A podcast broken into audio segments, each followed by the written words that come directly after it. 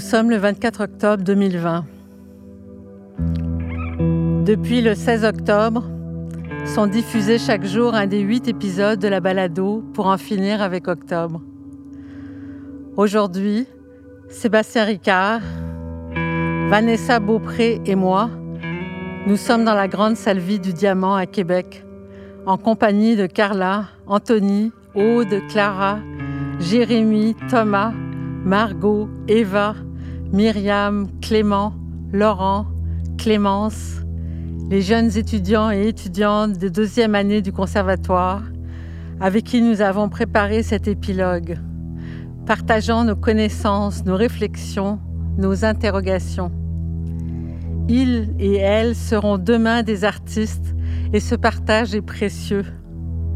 Vous entendrez leur point de vue personnel et leur voix d'interprète, ainsi que celle de Jacques Leblanc et de Robert Lepage, au service de mots anonymes, de paroles d'incarcérés ou de personnalités politiques.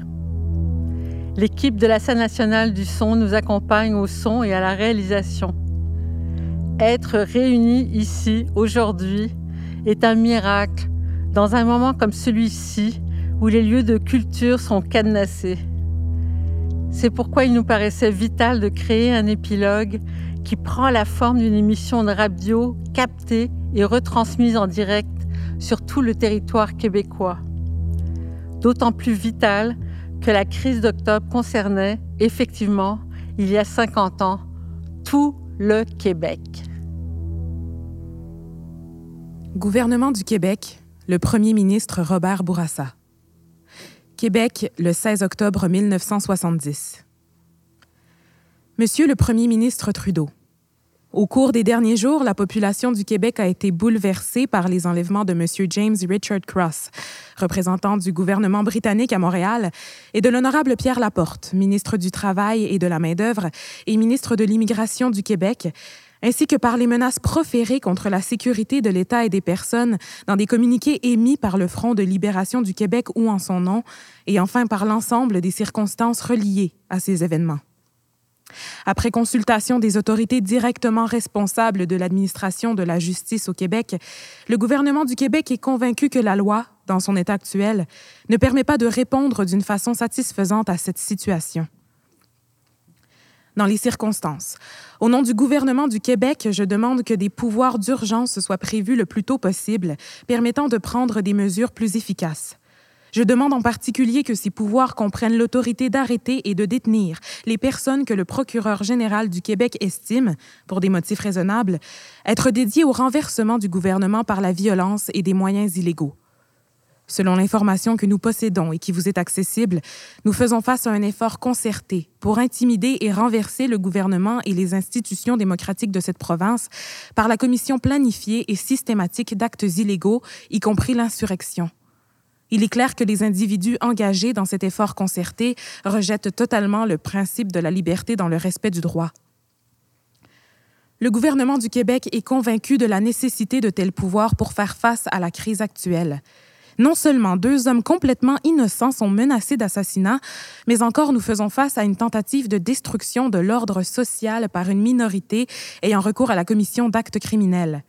Ce sont des considérations qui amènent notre gouvernement à faire cette demande. Le gouvernement est confiant que par le recours à de tels pouvoirs, il pourra sans délai mettre un frein à l'intimidation et à la terreur et assurer à tous les citoyens la paix et la sécurité. Veuillez accepter, Monsieur le Premier ministre, l'expression de mes sentiments les meilleurs. Robert Bourassa. Quelqu'un avait dû calomnier Sébastien R, car sans avoir rien fait de mal, il fut arrêté un matin.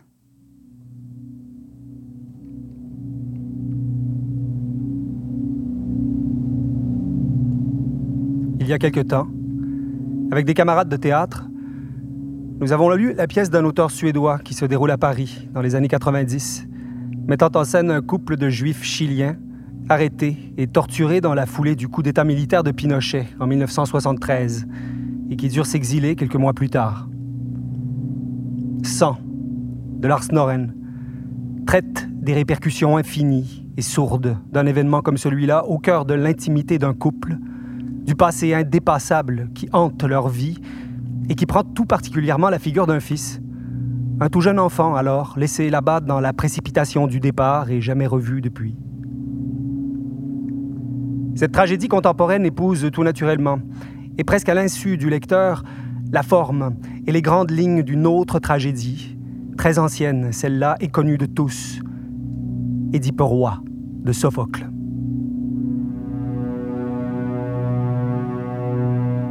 Comme chez Sophocle, l'aveuglement et l'oubli qui aident à survivre au traumatisme sont les thèmes de prédilection de la pièce de Norin. Les personnages ne veulent plus voir ce qui crève les yeux, et malgré les apparences d'une vie calquée sur la bourgeoisie intellectuelle, se meurent à petit feu, dévitalisés et fantomatiques. Les paroles qu'ils échangent révèlent malgré eux toute la crise qui couve et qui court entre eux. Peu à peu, leur inconscient occupe tout l'espace dramatique jusqu'à les avaler. Le choc du réveil sera brutal et sans retour. Une fois la lecture achevée, comme de coutume au théâtre, nous avons échangé sur ce que nous venions de lire. Nous avons aussi posé la question de la langue parlée par ces gens-là. Je veux dire si nous transposions l'action ici, à Québec. Ce qui n'est pas invraisemblable, beaucoup de Chiliens sont venus s'installer au Québec après le coup d'État de 1973. Nous cherchions par divers moyens à éviter le français dit normatif, faire en sorte de rapprocher cette histoire de nous, de notre histoire si on veut, en tout cas de ne surtout pas faire du théâtre français au Québec. L'idée de, de tenter d'un léger accent espagnol parler des personnages ne nous emballait pas complètement, et comme le joual était carrément hors de question, quelqu'un suggéra de parler comme on parle. Il fallait entendre par là, je crois, de manière décomplexée la chose en resta là. La matière même de la pièce nous occupa un bon moment ensuite. La souffrance silencieuse et dévorante, la honte, la culpabilité qui hante les personnages, le traumatisme qui les condamne, elle et lui, à rejouer sans fin les scènes de torture subies autrefois, seul moyen de jouir, mais aussi d'expier dans l'exil sans fin l'abandon du Fils et du pays comme un seul et même renoncement. Là encore, tout naturellement, nous avons cherché ensemble à rapprocher, si je puis dire, cette histoire de la nôtre. Mais en vain. La dimension politique de la pièce posait problème. Il n'y avait pas d'équivalent ici, semblait-il. Le théâtre québécois, d'ailleurs, enfin celui que l'on monte et qui rejoint les gens, n'est-il pas le plus souvent un théâtre familial qui renvoie à la vie privée, où l'on souffre, si je puis dire, à la maison? Ce que nous venions de lire se déroulait dans une intimité occupée par un passé aux dimensions sociales et politiques, et qui faisait écho à une tragédie grecque. Cette pièce réunissait organiquement la petite et la grande histoire et le mythe en un tout cohérent et éclairant.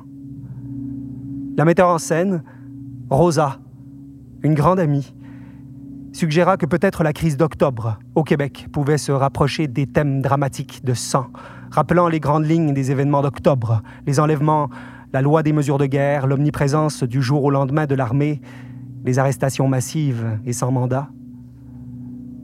Mais il fut rapidement et assez unanimement décrété que c'était incomparable. La chose en resta là.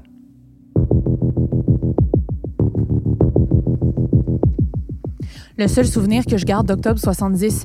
Je suis en première année et soudain la directrice s'adresse à toute l'école par l'interphone et nous demande de nous lever afin d'observer une minute de silence pour Monsieur Laporte dont c'est le jour des funérailles. Je me souviens qu'il y avait de grandes discussions à la maison avec mes parents, qui se sentaient dépassés, et mes sœurs qui étaient professeurs et qui s'impliquaient dans les mouvements syndicaux et politiques. Je trouvais ça passionnant. Je me souviens des boîtes aux lettres qui explosaient, des enlèvements.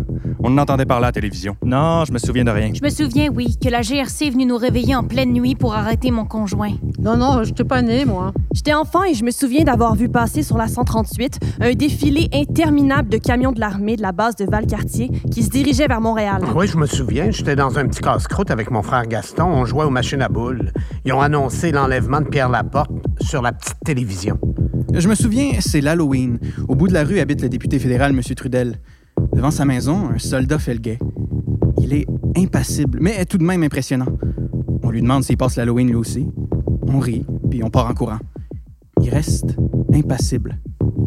Est-ce qu'à 8 ans, on intègre déjà la peur de mourir?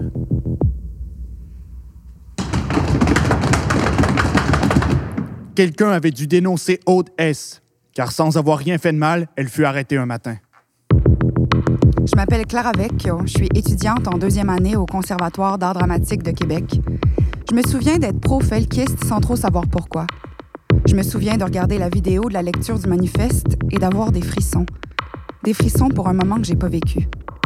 50 ans plus tard, j'ai peur de la police. J'ai peur que la police rentre chez moi. J'ai peur que la police rentre chez moi et arrête mes amis. Et j'ose même pas imaginer l'armée.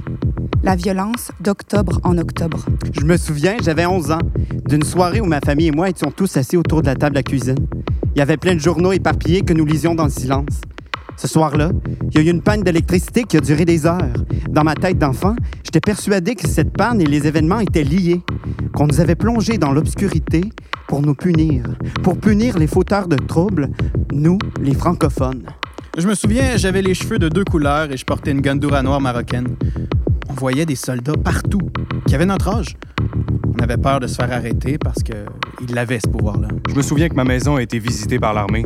Mes parents sont restés troublés toute leur vie. Je me suis fait raconter des histoires brèves de la crise par ma mère au cours de mon enfance. Je me souviens très bien que ma ligne a été tapée, mes amis perquisitionnés. Ouais, euh, j'allais à la même école que les fils du ministre Cournoyer. Protection accrue autour du collège, euh, hélicoptère de surveillance. Ah, je me souviens pas. À Granby, c'est comme si ça existait pas. Non, non, euh, j'étais pas né. Je me souviens du couvre-feu à 18 h à l'automne et les frères Rose avaient loué un chalet près de mon quartier. J'avais 10 ans et c'était ma première vraie expérience avec un événement d'enlèvement. Je me souviens encore de la gueule de Gaétan Montreuil lisant le manifeste du FLQ aux nouvelles. Je me souviens, ouais, j'ai été contrôlé et fouillé sa rue Saint-Jean à Québec. Quelqu'un avait dû calomnier Margot A, car sans avoir rien fait de mal, elle fut arrêtée un matin. Qu'est-ce qu'il y a? Qu'est-ce qu'il y a? Vous êtes Margot A?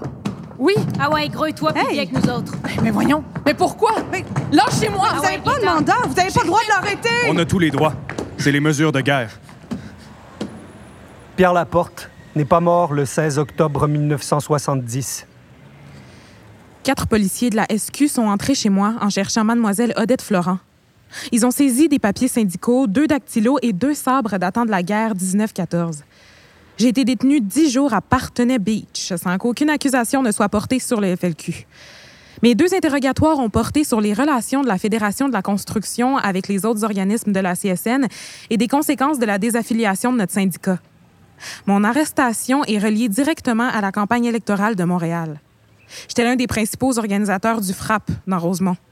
C'était l'un des quartiers où nous avions une chance de remporter la victoire. C'est une véritable ingérence politique des autorités municipales dans les élections pour boycotter toute forme d'opposition à l'hôtel de ville. Comme par hasard, j'ai été relâchée le soir même des élections, dimanche le 25 octobre, 18h30. Florent Odette. Florent Odette avait à peine 25 ans. Il fait partie des centaines de personnes qui, en quelques jours, ont été incarcérées, suspectées d'appartenir au FLQ en 1970. Le 5 octobre 1970. Enlèvement du diplomate anglais en poste à Montréal, James Richard Cross, par le Front de libération du Québec. Le 8 octobre. Le manifeste du FLQ est lu à la télévision de Radio-Canada par Gaétan Montreuil, puis publié le 9 octobre dans les principaux journaux du Québec. Le 10 octobre. Le ministre de la Justice du Québec, Jérôme Choquette, annonce son refus de négocier davantage avec les révolutionnaires. Le 10 octobre. Pierre Laporte, vice-premier ministre du Québec, est enlevé devant chez lui. Le 11 octobre. Robert Bourassa, premier ministre du Québec, annonce son intention de négocier la libération des prisonniers politiques, les felkistes emprisonnés dans les années 60, en échange de James Richard Cross. Le 11 octobre. Le gouvernement Bourassa fait arrêter pour entrave à la justice l'avocat Robert Lemieux, désigné par le FLQ pour négocier en son nom. Le 12 octobre. Des soldats canadiens sont dépêchés à Ottawa pour assurer la protection de diverses personnalités politiques et de certains édifices fédéraux. Le 13 octobre. Dans une entrevue en anglais accordée juste avant de pénétrer au Parlement canadien, Pierre Elliott Trudeau laisse entendre que rien ne l'arrêtera dans sa volonté de protéger l'État de droit. How, how far would you go? Lui demande un journaliste. Just watch me! Répond-il. Le 13 octobre. L'avocat Robert Lemieux est remis en liberté pour négocier au nom du FLQ. Le 14 octobre. Est publiée dans le Devoir une lettre signée par un groupe de 16 personnalités publiques du Québec, présidée par René Lévesque, chef du Parti québécois. Les signataires donnent leur appui le plus complet à la négociation d'un échange des deux otages contre les prisonniers politiques et invite instamment tous les citoyens qui partagent leur point de vue à le faire savoir publiquement dans les plus brefs délais. Le 15 octobre au soir, Des milliers de personnes en liesse se réunissent au centre Paul Sauvé à Montréal en soutien au FLQ. le 16 octobre dans la nuit, Le gouvernement fédéral, à la demande du premier ministre Robert Bourassa, promulgue la loi sur les mesures de guerre qui suspend les libertés civiles. L'armée occupe le Québec. En quelques heures, c'est presque 500 personnes qui sont arrêtées sans mandat et incarcérées par la Sûreté du Québec. Pauline Julien, Gérald Godin, André Ferretti, Gaston Miron, Denise Boucher. Pauline Julien. Le journaliste Nick Aufdermor, ainsi que de nombreux artistes et personnalités publiques suspectés d'appartenir ou de soutenir le FLQ. Non. Pierre Laporte n'est pas mort le 16 octobre 1970. Dans la nuit du 17 au 18 octobre, après qu'un communiqué du FLQ ait annoncé son exécution, la dépouille de Pierre Laporte est découverte dans le coffre d'une voiture à l'aéroport de Saint-Hubert. Quelqu'un avait dû diffamer Vanessa B, car sans rien avoir fait de mal, elle fut arrêtée un matin. Je m'appelle Margot Claire. Je suis étudiante en deuxième année au conservatoire. Octobre 70, je m'en souviens pas. J'étais pas née. Mais je me souviens que mon grand-père avait un drapeau du Québec accroché à son balcon qui donnait sur le parc La Fontaine.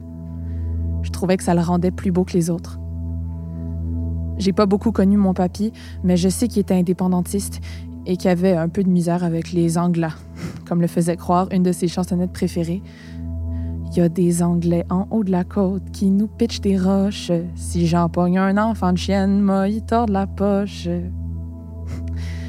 Mais avant tout ça, il était fier de parler français. Et je suis reconnaissante d'avoir hérité de sa fierté. Des fois, cette fierté-là me pousse à me sentir froissée quand je me fais servir avec un How can I help you avant un Comment je peux t'aider. Mais je me demande si je suis trop intense. Mais en même temps, je veux comprendre la situation de chacun. Ma gentillesse entre en conflit avec mes convictions. Mais je pense qu'en tant que peuple, après des centaines d'années d'oppression et de tentatives d'assimilation, on a peur de s'affirmer. La peur, c'est comme la fierté. C'est héréditaire. Je m'appelle Laurent Fectonado. Je suis étudiant en deuxième année au conservatoire. Je me souviens d'avoir vu un drapeau felkiste dans la chambre d'un ami. Ça m'avait choqué. Quand t'absorbes le discours ambiant et l'histoire enseignée, toujours biaisée, les felkistes, ça devient des dangereux. Leur brutalité occulte leurs idées puis le rationnel prend le bord. Chaque fois que j'essaie d'en apprendre plus sur la crise, que je vois des nuances, ou pire, quand je suis impressionné par ce qu'a fait le FLQ, on me donne l'impression que je cautionne la mort d'un homme, que je salis sa mémoire. J'ai envie de séparer la crise humaine de la crise politique. Je partage des millions de choses avec les gens qui habitent et aiment le territoire sur lequel je vis, mais je refuse de partager ça, la honte. Le sentiment de ne pas avoir le droit de parler fort de politique dans un souper. C'est pas culturel, ça. C'est dommage. Je m'appelle Thomas Boudreau-Côté, je suis étudiant en deuxième année au conservatoire. Je me souviens, enfant, de ne pas comprendre la complexité des événements d'octobre, mais je me souviens aussi de bien comprendre que c'était trop complexe pour qu'un enfant saisisse ce qu'ils auraient pu m'expliquer. Je me souviens de mon grand-père, fervent défenseur de la souveraineté, qui a été un ouvrier toute sa vie et père de famille de sept petits monstres, à qui je pense à toutes les fois que j'entends parler de la classe ouvrière canadienne-française exploitée. Mon grand-père en parlait pas beaucoup, mais j'ai toujours eu l'impression qu'il était en crise d'octobre.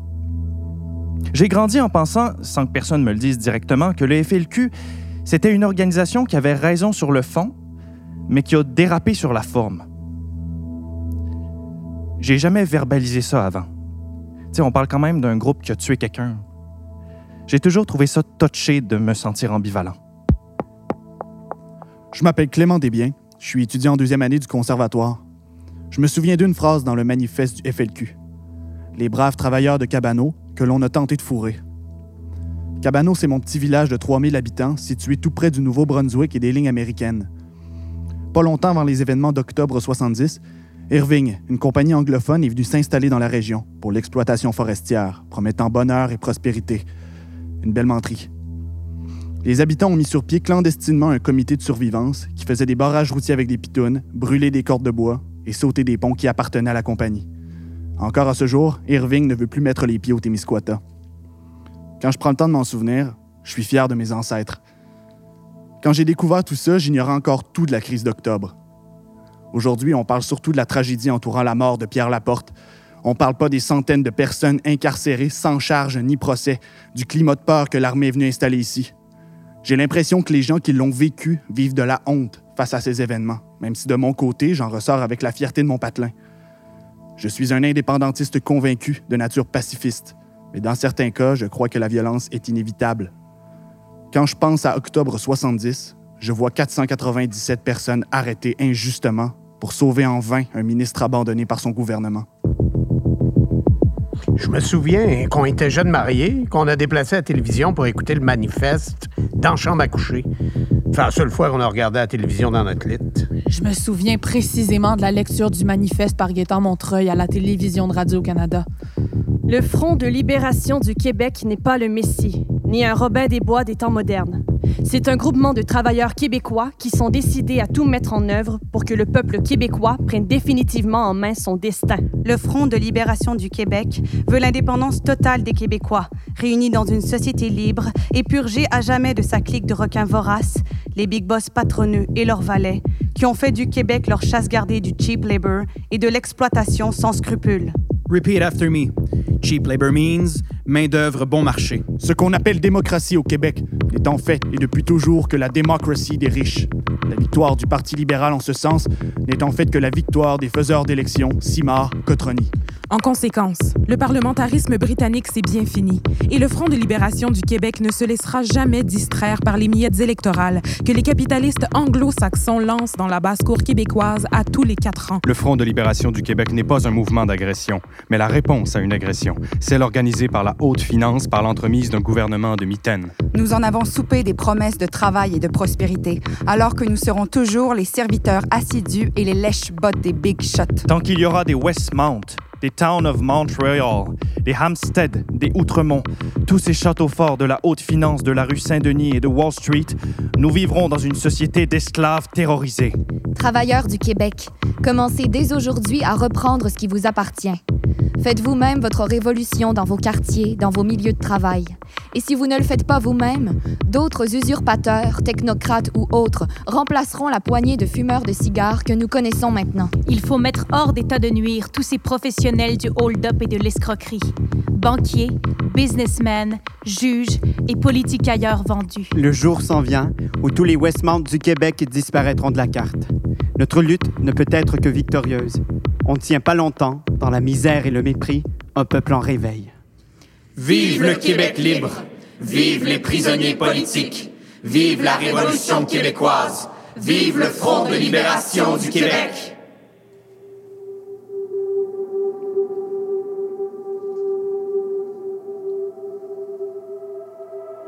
C'était le 7 octobre 1970. Nous étions sur le chemin du retour, passé New York, dans les environs de Burlington. Nous revenions au Québec.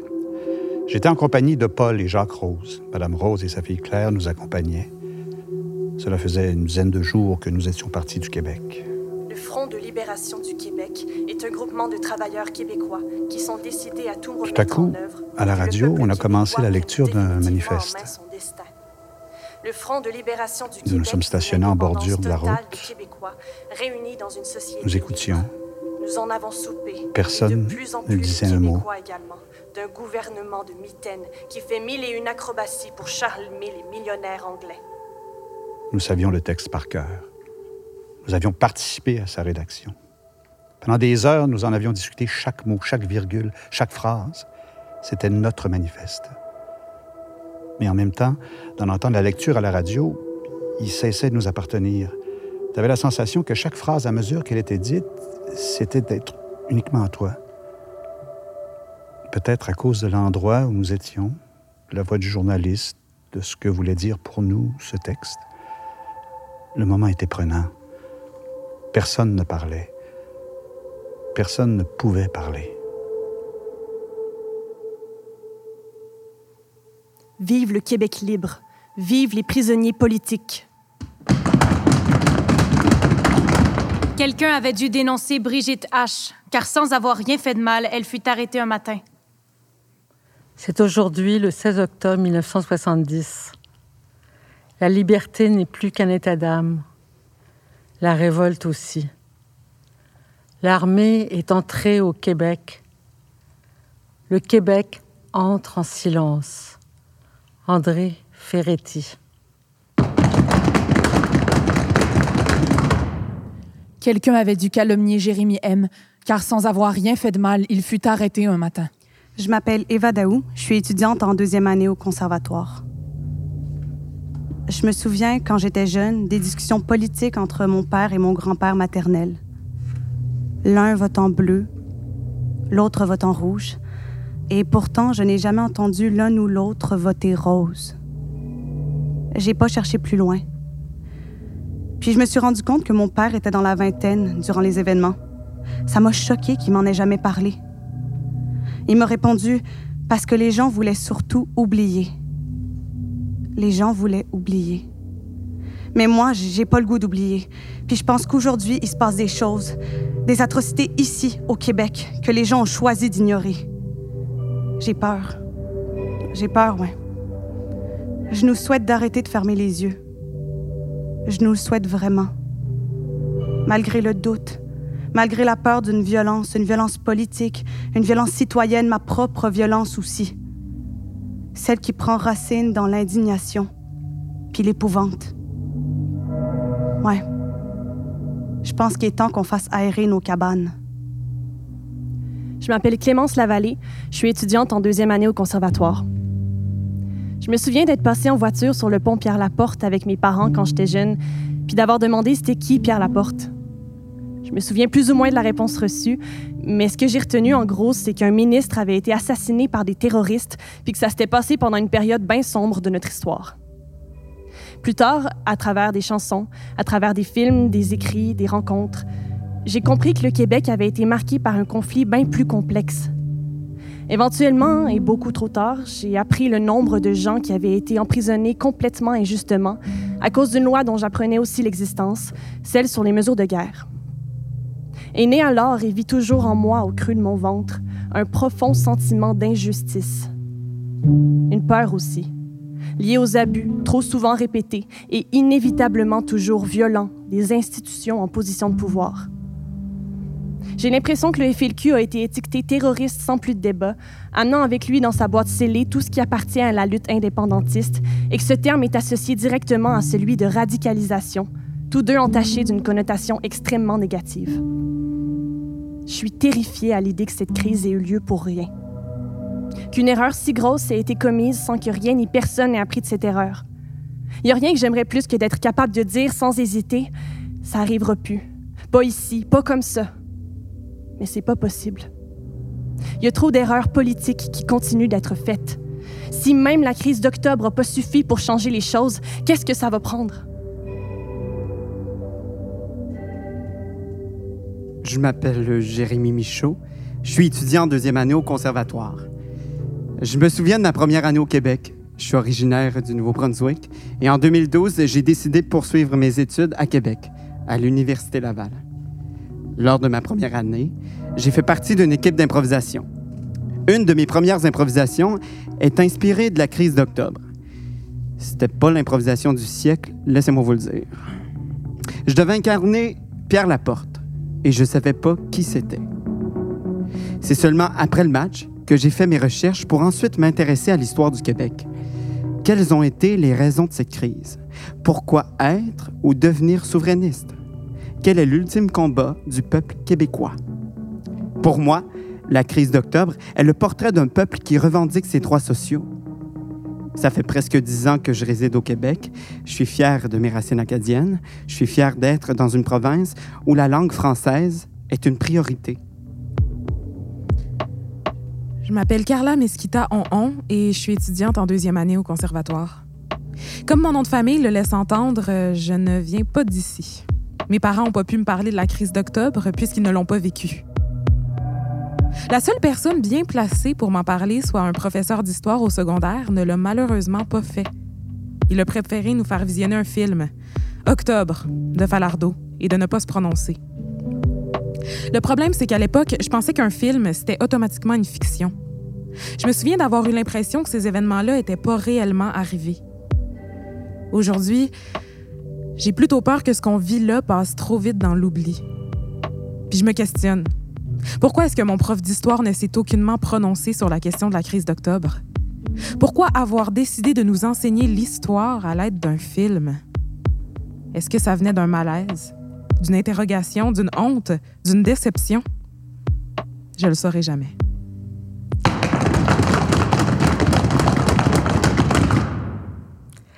Quelqu'un avait dû calomnier Julien M, Pierre-Antoine L et François L, car sans qu'ils n'aient rien fait de mal, ils furent arrêtés un matin. Jocelyne Robert, autrice et sexologue. Pourquoi avoir attendu 50 ans? Pourquoi maintenant? Parce que je viens de me rendre compte que je vieillis et que soudain j'ai peur de plus me souvenir, d'oublier l'inoubliable. La crise d'octobre est connue comme une injure historique à l'égard d'un peuple. Par contre, les centaines d'inconnus, rêveurs, poètes et idéalistes qu'on a malmenés et dont on a bafoué les droits on peut ou pas raconter leur crise d'octobre personnelle.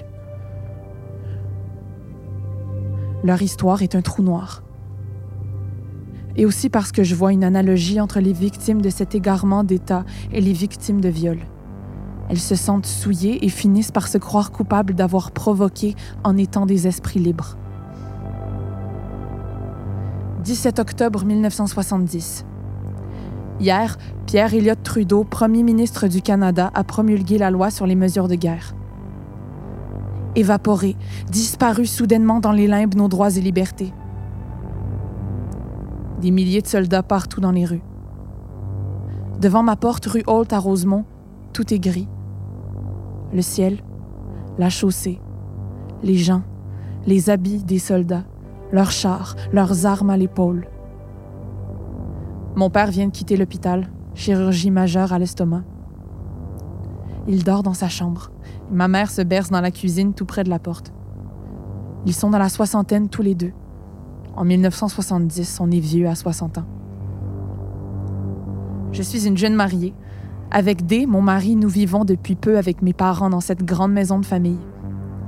D travaille comme animateur social pour la Compagnie des jeunes Canadiens. Moi, j'étais monitrice en éducation physique jusqu'à ce qu'on me remercie il y a quelques mois parce que je grossissais. Je n'avais plus le physique de l'emploi. Ma mère nous a offert de partager leur maison, sans frais, le temps pour notre jeune famille de se faire une petite santé économique. Nous occupons donc les deux pièces de la partie est de la maison, mes parents les deux pièces du côté ouest. Entre les deux, un long couloir et une vaste cuisine qui sert de lieu de rencontre, de repas communautaires, de parties de cartes. Nous sommes heureux. Vers 21h, on frappe à grands coups à la porte. Des va ouvrir. Je ne sais plus combien ils sont, quatre ou cinq, je crois, à entrer brutalement. Ils viennent perquisitionner et n'ont pas besoin de mandat, nous rappelle-t-il. Ils fouillent notre petit salon, jettent par terre des livres de la bibliothèque, sondent les pochettes de disques, renversent les tiroirs. Seul le petit coin du bébé à naître n'est pas violé par les intrus. Je les prie de faire moins de bruit, leur explique que mon père dort à l'autre bout de la maison. Ils foncent dans le couloir, se précipitent sans préavis dans la chambre du malade. L'un d'eux pointe son arme sur la tête de mon père, pendant que l'autre l'éclaire en plein visage avec sa lampe de poche. Mon paternel émerge à moitié, gémissant et hagard. Mais que faites-vous? Vous voulez le tuer? Vous sortez tout droit de l'enfer? s'interpose bravement ma mère. Puis il dévale à grand bruit l'escalier de la cave où ils mettent sans dessus-dessous la salle de lavage et la grande pièce de rangement. Il remonte et claque la porte extérieure sans un mot d'excuse. Comme si de rien n'était. 19 octobre 1970. Nous avons passé la journée d'hier à tout remettre en place dans la maison. Lentement, comme des zombies. Dans mon ventre, bébé pioche de détresse. Je finis par m'assoupir lorsque la sonnette retentit en même temps qu'on cogne vigoureusement dans la porte. Je peux pas croire qu'on nous envahit à nouveau. Ils sont quatre, deux qui montent la garde, armes à la main, deux qui scrutent les tiroirs, armoires et étagères, qui ouvrent les livres, froissant les pages, brisant les tranches. Cette fois-ci, l'alcôve de bébé n'est pas épargnée. Leurs mains obscènes glissent entre les draps, les nuisettes, les pyjamas et les petits chaussons. Ils confisquent des objets que nous ne récupérerons jamais. Des livres, des lettres personnelles, des cahiers de notes. Puis ils pillent encore la chambre de mes parents, les armoires de la cuisine, les placards, le garde-manger et revisitent le sous-sol qu'ils passent au peigne fin. Ils nous questionnent. Travail? Connaissons-nous un tel? Ma date prévue d'accouchement? Avons-nous participé à telle ou telle manif? Que savons-nous du FLQ? Pour le reste, même pattern. L'un d'eux se montre plus gentil, me sourit presque, semble me prendre en pitié avec ma robe de nuit dont les boutons ne ferment plus sur mon nombril. 21 octobre 1970. J'ai passé la journée d'hier à remettre encore une fois la maison en ordre. J'ai l'impression que mon ventre est de plus en plus énorme et moi de plus en plus maigre. Dehors, c'est toujours l'état de siège. Tout est gris et désert. L'armée sévit. J'ai bien peu mangé et dormi depuis cinq jours et je suis dans une condition lamentable. Vers 22 heures, je m'écroule, brisée de fatigue, en écoutant en boucle la berceuse de Brahms, Bonne nuit, cher enfant. Toute la maisonnée dort enfin du sommeil agité du juste, jusqu'à ce que l'équipe de terroristes légitimes se pointe pour une troisième fois. On frappe, que dis-je, on bûche dans la porte et dans les fenêtres. Nous avons des ordres, burgle un énorme policier en poussant la porte sur nous. Habillez-vous et suivez-nous. Ma mère s'indigne. Pour l'amour du ciel, ma fille est enceinte. Laissez-la tranquille. Sans cœur que vous êtes. Grouillez-vous, ordonne un émissaire des mesures de guerre. Je comprends pas. Je pose tout bas des questions en rafale. Serons-nous partis longtemps? Quand serons-nous de retour? Où allons-nous? Pourquoi? Pourquoi nous? Pourquoi moi? Pas de réponse. Attendez, je vais prendre mes vitamines de grossesse. D me tient près de lui. Moi, je tiens mon ventre. Nous sortons, escortés comme des criminels par quatre armoires à glace. Dans l'obscurité, j'entrevois les ombres derrière les stores chez nos voisins terrifiés. Arrivé sur la chaussée, on nous sépare. Un agent tire D vers une voiture, le pousse à l'intérieur. On m'empêche de le suivre. S'il vous plaît, laissez-moi au moins monter avec mon mari. Pourquoi on peut pas rester ensemble? On n'a rien fait. On me fait asseoir à l'arrière d'une autre automobile, encadrée par deux géants. Je suis complètement dépassée par ce qui est en train de se produire. Où m'emmenez-vous? On vous emmène pour un interrogatoire. Restez calme. On vous fera pas de mal si vous restez calme. Je me retiens de pas hurler. Je le fais pas parce que je crève de peur. Cet individu me demande de rester calme alors qu'ils ont saccagé à deux reprises notre maison, qu'ils ont flanqué une mitraillette sur la tête d'un vieil homme alité, qui nous arrête sans nul motif, qui nous éloigne l'un de l'autre et nous séquestre et je devrais rester calme. Où est D? Je vais bientôt accoucher, vous pouvez pas m'emmener comme ça. C'est mal et c'est dangereux ce que vous faites. Je pleure en silence, de désespoir et d'incompréhension. Le géant à ma droite me parle avec douceur. Il sort des feuilles de papier dactylographiées. Sur l'une d'elles, il y a des noms, je dirais une quinzaine, dont le mien, que je distingue à peine tant j'ai les yeux bouffis. Vous voyez votre nom ici? Oui. C'est la liste des personnes que nous ne devons pas laisser s'échapper. C'est absurde. Vous pensez que je suis dangereuse? Qu'est-ce que toute cette mascarade veut dire? Ça veut dire que nous pourrions tirer sur vous si vous tentiez de fuir. La voiture démarre. Il n'y a plus là qu'une petite boule, pétrifiée entre deux colosses, avalée par la banquette. Ça n'a aucun bon sens. C'est complètement débile? Non, mais Il n'y a pas plus vulnérable qu'une femme enceinte Non, mais- puis qu'un qu'un petit vieil papier. Ah, C'est ça, c'est Trois c'est clairement fois, pas des gens qui sont dangereux. Pour vrai, c'est ça le terrorisme. C'est c'est littéralement un exemple parfait des personnes les plus faibles de la société qu'on terrorise. Un gun d'en face parce que. Tu dis, tu dis à une femme enceinte que tu vas y tirer dessus. À quel point? Déjà avoir une liste avec des On noms. la lâche pas. Ben un ça. opérer. Protéger, Ah. C'est-tu juste moi qui entends ça? Je pense que c'est les voisins. Non, non, c'est en haut, là. OK. Anyway. Tu devais être encore en train de se Ouais. taper dessus. Ah, mais c'est rendu que c'est la police qui intimide. Non, mais Ouais. Non, mais comment, comment tu rentres chez toi après avoir Le pire, c'est que c'est menacé? notre police. Ah, Non, tu peux Ah pas oui, dormir. c'est pas la police fédérale. C'est même pas l'armée, c'est pas l'armée. C'est pas l'armée, c'est la police qui sont à québécoise. Ils rentrent chez eux après ce moment. Entre nous, entre frères, là. Voyons, euh, je suis pas fou, là. On entend clairement quelque chose.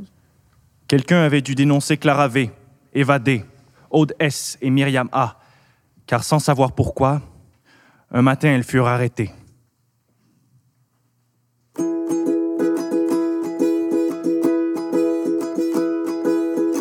Paranoïaque, rouspette, pipette, pipette de hache, ça c'est de la merde. Des college, pipette fume pas. Pis moi je m'en grisse, fume ou fume pas, c'est le même problème, moi j'en ai pas. Comprends-tu ça? Comprends-tu ça? Pour moi c'est clair comme de l'eau de roche, rocher percé, t'en souviens-tu? Il est toujours là, pis il bouge pas. Y a rien qu'un œil, mais il te regarde. Ça c'est moi, toi tu me vois pas. Comprends-tu ça? Comprends-tu ça? C'est comme ton tu regardes pensant que c'est toi, mais c'est pas toi. Ton ombre te suit, suis-la donc pas. C'est ma bébelle, c'est notre bébelle. Moi je m'en occupe, occupe-toi pas. Comprends-tu ça? Comprends-tu ça? Il fait soleil, même si ça pleut, même si ça pète, même si ça tonne. Ça m'étonne pas, moi j'ai la paix. Toi tu l'as pas, mais ça viendra. Moi je me sens venir, puis je vais revenir. Comprends-tu ça? Comprends-tu ça? Je suis défriché, pas défroqué. En dessous de mes cheveux, j'ai ma tête. Un Québec love, ça, c'est mon bague. Faut faire quelque chose. Ah ouais, ça presse. Lâche pas, bonhomme, ce sera ta fête. Comprends-tu ça? Comprends-tu ça? C'est ta personne, c'est ta babelle. C'est pas notre bébelle qui se l'arrache. Puis moi, je m'en sac. Je m'en sac. Moi, j'ai mon arche, arche de Noé. Joie Noël, tremblez, ça c'est à nous autres. Comprends-tu ça? Comprends-tu ça? Y en a plus de Chris, y a plus de Christmas qui se l'arrache. Leur Santa Claus de chez Simpson puis de chez Eaton. Oh. Je me contente de Dupuis frère. Moi, je me contente d'Homère Dessert. Comprends-tu ça? Comprends-tu ça? Pacifique plante, cruise les Anglais, pacifiquement, si c'est possible, si c'est possible, pacifiquement. Si ça l'est pas, donne-moi un gun, donne-moi un gun, moi je m'en occupe. Comprends-tu ça? Comprends-tu ça?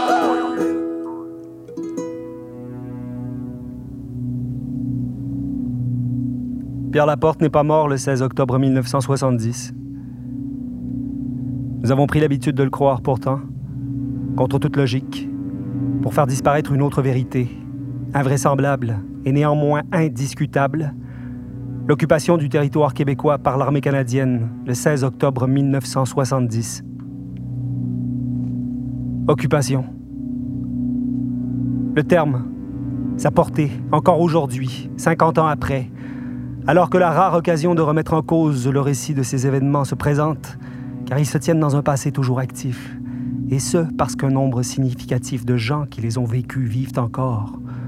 Occupation, oui, le mot fait tressaillir, sursauter directement de l'enlèvement d'un homme à sa mort brutale, en passant outre ce qui conditionne cette mort, la rend possible, l'explique même, permet de la penser et faire en sorte surtout qu'elle ne demeure pas vaine. Ce qui signe son arrêt de mort, c'est l'action unilatérale et disproportionnée au regard des circonstances du gouvernement fédéral de Pierre Elliott Trudeau. C'est lui qui l'a abandonné et tous les autres qui l'ont laissé faire. Comme pour bien s'en rappeler, la mort le 18 octobre de Pierre Laporte est la journée anniversaire de Pierre Elliott Trudeau. Dès le début de ce travail de recherche et de réflexion sur octobre, je n'ai pas voulu adhérer à ce qui excite la chronique journalistique et enflamme l'imagination romanesque depuis 50 ans.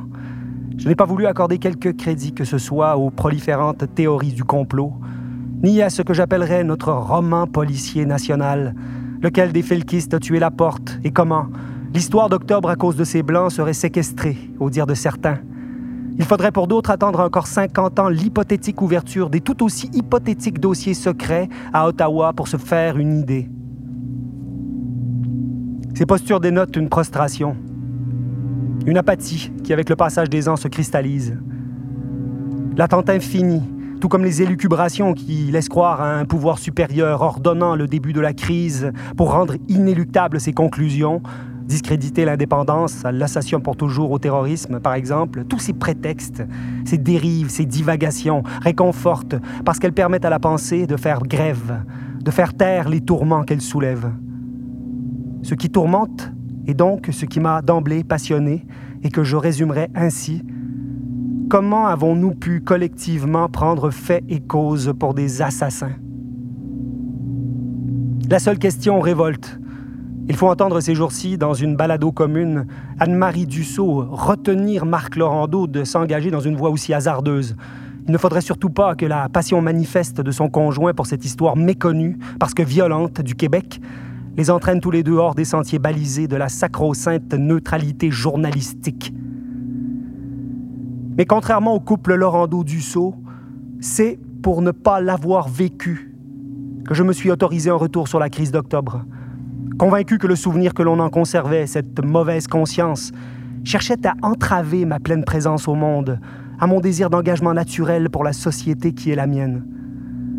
Cette incapacité à prendre pied soulève une frustration chez moi et partout autour de moi, et qui fait des petits, qui pourrait bien devenir, et plus vite qu'on le croit, de la haine pure et simple pour le Québec, pour son inconséquence, son incohérence, la confusion dans laquelle il aime se complaire, divagant sur la politique, l'économie, la culture et maintenant l'écologisme. Une confusion respectable qui fera toujours le lit de l'abus qui sert à l'oublier, à le masquer, à le refouler. Ce que j'ai trouvé remarquable de netteté par contraste, c'est l'action felkiste, celle du 5 octobre. L'enlèvement de James Richard Cross, qui se distingue des attentats à la bombe qui précèdent, qui se distingue aussi par le degré d'engagement beaucoup plus grand qu'il laisse entrevoir. Une prise de risque proportionnelle à la conviction. La clandestinité des acteurs, loin de signaler leur lâcheté, permet au plus grand nombre de se reconnaître en eux, car le peuple est, a toujours été, sera toujours un clandestin. La netteté, c'est donc aussi celle des paroles qui suivirent le passage à l'acte, et l'adhésion étonnante et claire d'un nombre considérable de Québécoises et de Québécois à la démarche felkiste dès le 8 octobre. On sait aujourd'hui que la lecture du manifeste, une concession des pouvoirs en place, convaincu du discrédit qu'il attirerait au FLQ, provoqua le contraire, exactement, et que pour une fois dans ce pays de fous qui baragouine des deux bords de la gueule, des paroles droites et dures et drôles que nous seuls pouvions inventer, taillées sur mesure pour notre réalité immense, sont sorties du corps de Gaétan Montreuil, l'homme tronc de Radio-Canada, devenu pour l'occasion un ventriloque un ravisseur, lui aussi. Montreuil, dans la dignité qu'il imprime à sa lecture, neutre et posé, participe de la beauté du moment. Montreuil lit le manifeste avec noblesse. Il le laisse entendre. Non, Pierre Laporte n'est pas mort le 16 octobre 1970. Ce qui est mort, le 16, c'est notre innocence. Entre Québec Love et l'alouette en colère résonne la perte de notre innocence. Je ne veux pas d'excuses de personne, ni obtenir réparation de qui que ce soit.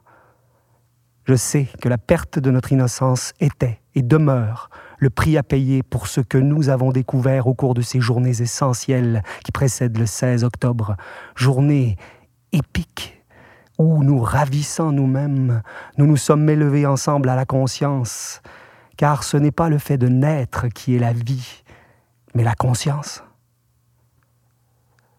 L'état d'insurrection appréhendé, c'est ça, une résurrection qu'on appréhende partout sur le territoire. La mort de Pierre Laporte restera vaine si nous l'oublions. Je me souviens.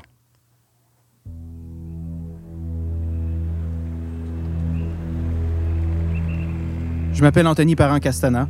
Je suis étudiant en deuxième année au conservatoire. Je me souviens quand on a parlé des événements dans mon cours d'histoire, le soir même, j'ai demandé à mon grand-père s'il se souvenait de quelque chose sur le sujet.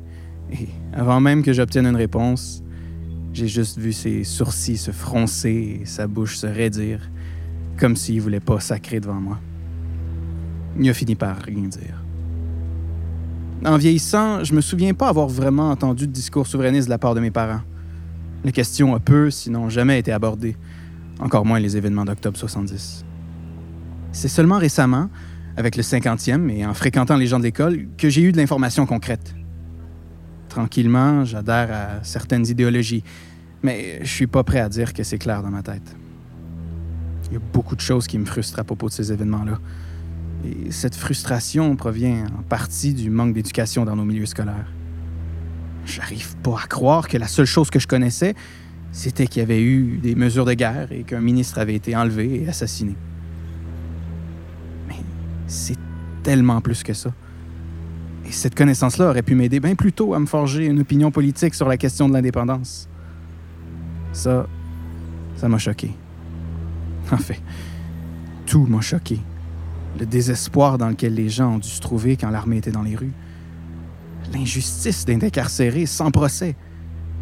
Mais surtout, grandir en pensant que le FLQ, c'était des terroristes. En regardant le documentaire Les Roses, j'ai pu voir plus loin que le simple mouvement politique. Voir les gens en arrière de ça. Leur frustration, leur motivation, leur envie si puissante de créer un pays. Et enfin, comprendre d'où est né le FLQ. Maintenant, je me vois animé par des convictions que j'avais pas avant. Ça fait du bien, tout en faisant mal. Je m'appelle Haute CP. Je suis étudiante en deuxième année au conservatoire.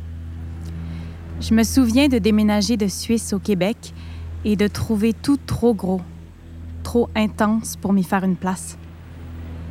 Je me souviens de grandir entre l'Ontario et le Québec et de perfectionner mon anglais pour enfouir ma francophonie le plus creux possible.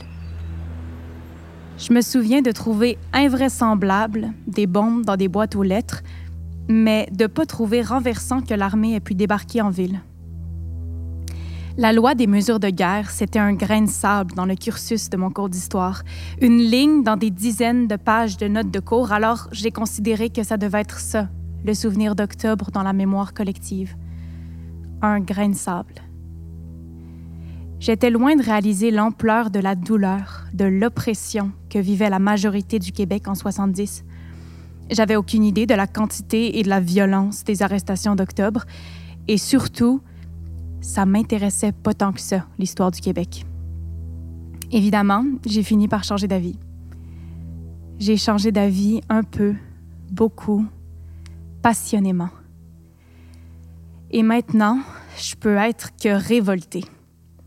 Révoltée à l'idée de me dire que les choses n'ont pas vraiment changé, qu'on a fait semblant que rien s'était passé. À quoi ça sert d'enseigner l'histoire si on la censure? On nous enseigne un point de vue. Le point de vue qu'on entend toujours, le point de vue des 1% qui oublient comme par hasard les parties de l'histoire qui ne les mettent pas en valeur. À quoi ça sert?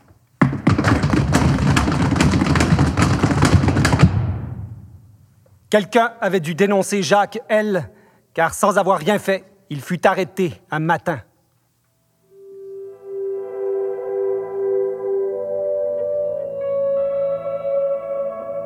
Lettre de Pierre Laporte à sa femme. 12 octobre 1970, 7 heures du matin.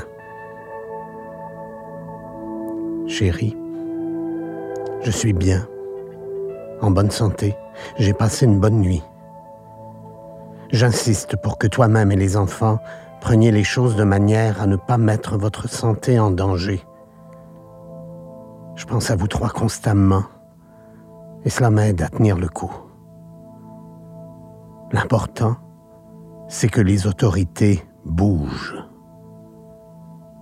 Mon amour à tout le monde. Pierre.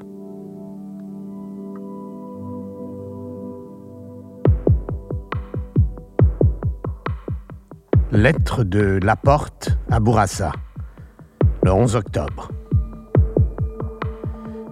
Mon cher Robert, j'ai la conviction d'écrire la lettre la plus importante de toute ma vie. Pour le moment, je suis en parfaite santé, je suis bien traité, même avec courtoisie. J'insiste pour que la police cesse toute recherche pour me retrouver.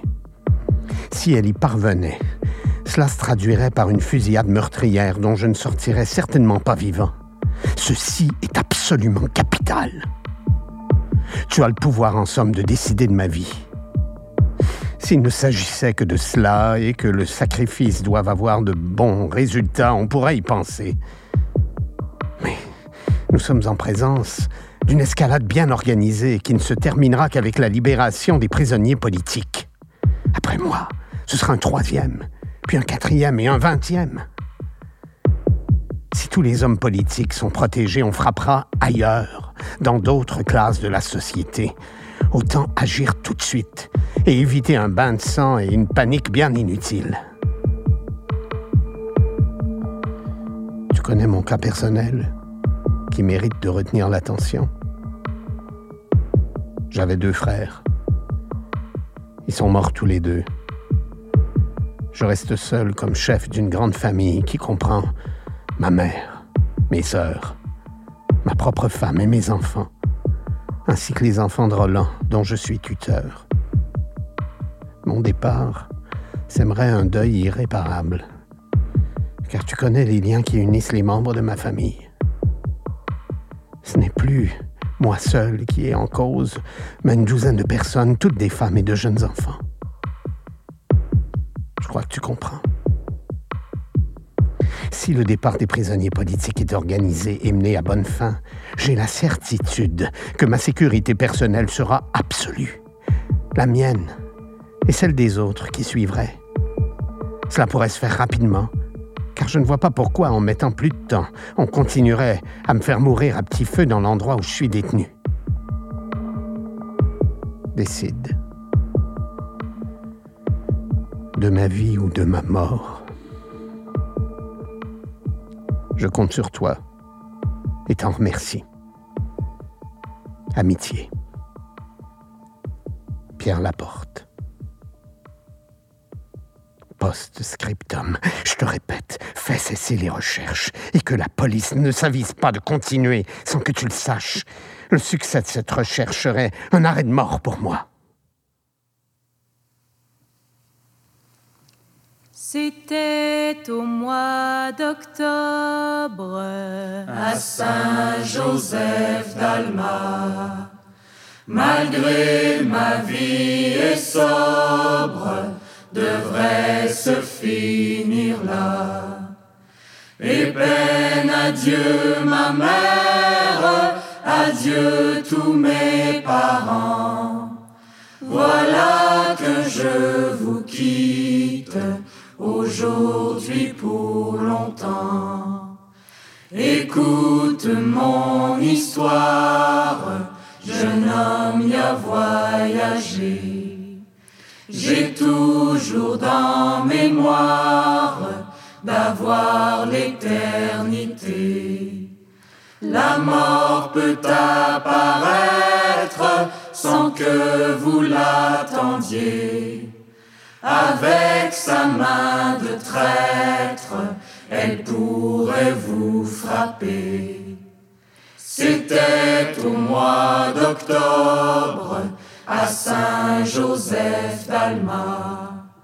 Malgré ma vie est sobre, devait se finir là. Au foyer de mon frère, viens prendre mon Voilà m'attendait guerre, à tous vous retrouver. Quand on revient de vie, on est plus grand, plus fort. Et alors on se rit d'avoir eu peur de la mort. L'espoir vient de renaître, conserver. Repousser les faux maîtres, voilà l'éternité. combattre les faux maîtres, voilà la liberté.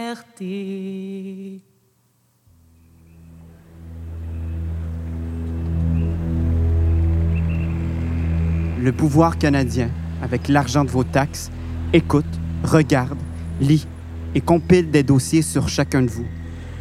En octobre 1970, vers 4 heures du matin, 16 enfants mineurs, une maman, un papa et une employée furent terrorisés par cinq malabars armés jusqu'aux dents qui firent éruption avec fracas et fouillèrent de la cave au grenier une demeure familiale jusqu'alors paisiblement endormie.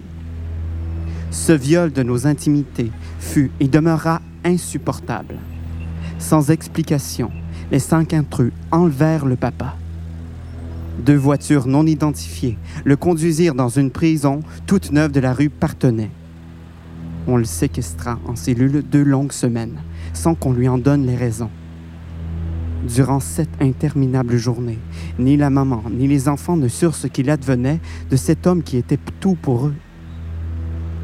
Comme une folle, la maman voulait savoir, téléphonait partout, frappait aux portes verrouillées de toutes les prisons. Incommunicado.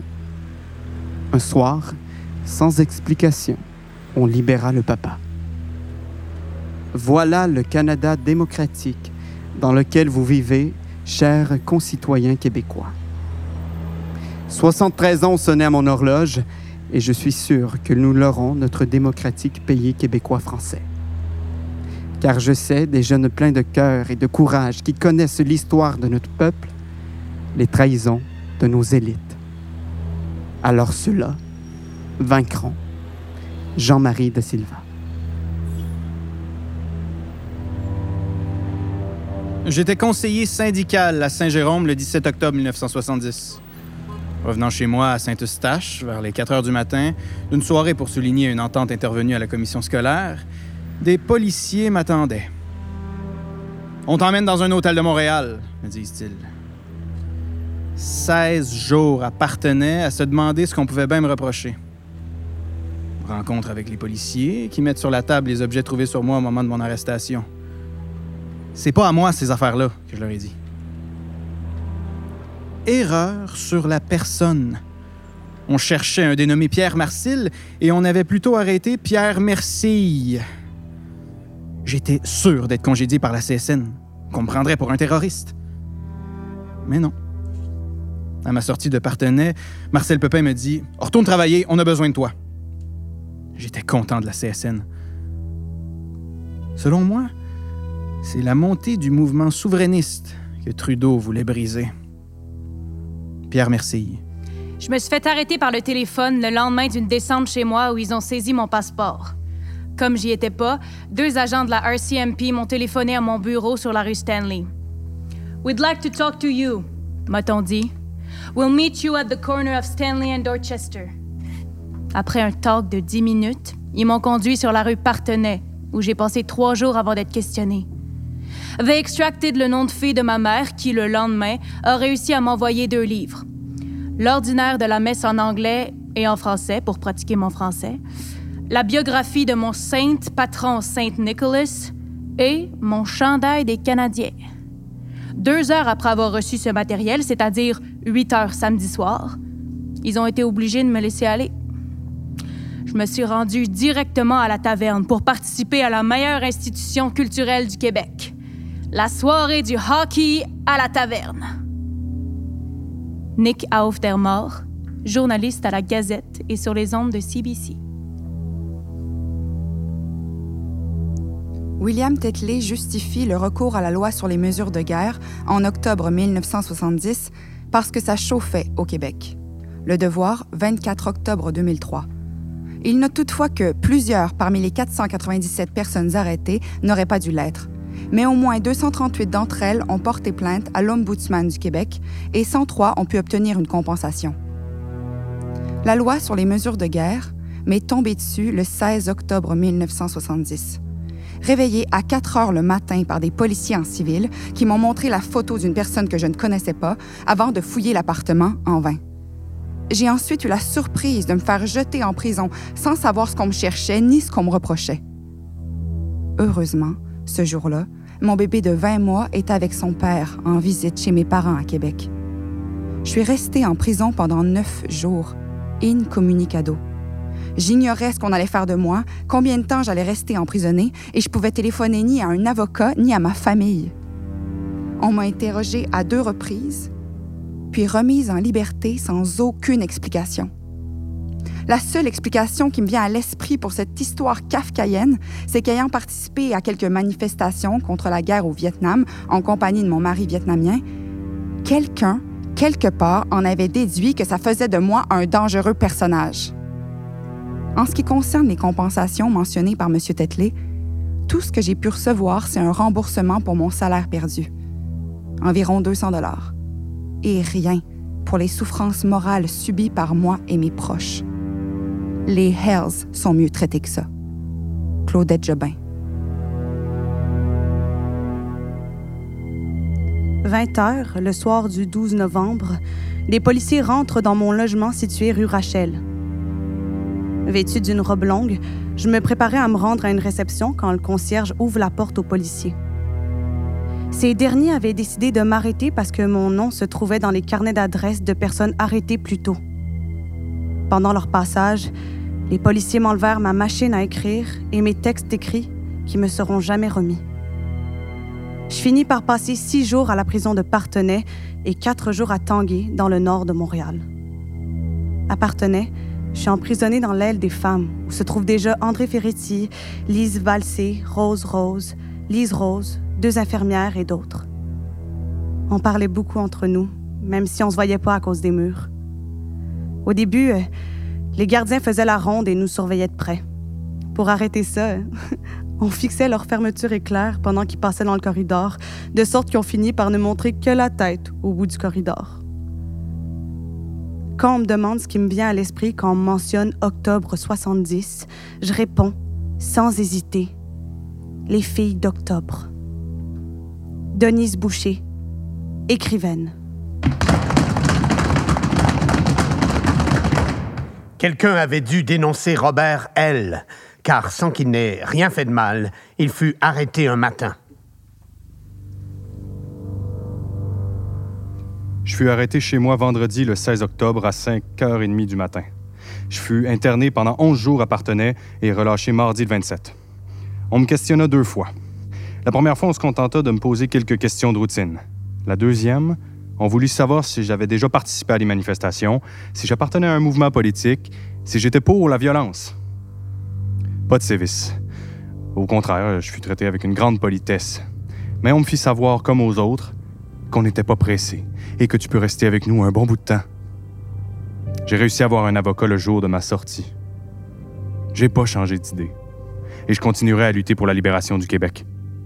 Yannick Schwitt, étudiant.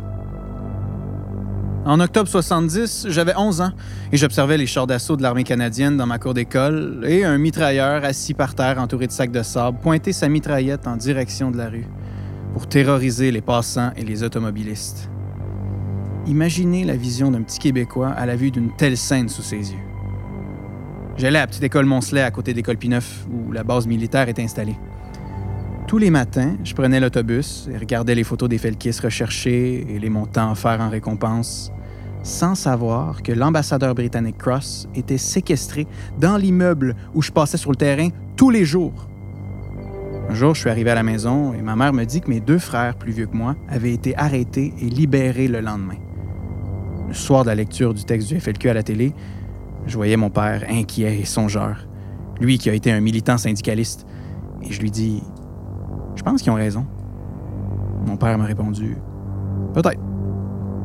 Et à partir de ce jour, je suis devenu indépendantiste et j'ai combattu aux deux référendums et pendant plus de 30 ans pour la cause.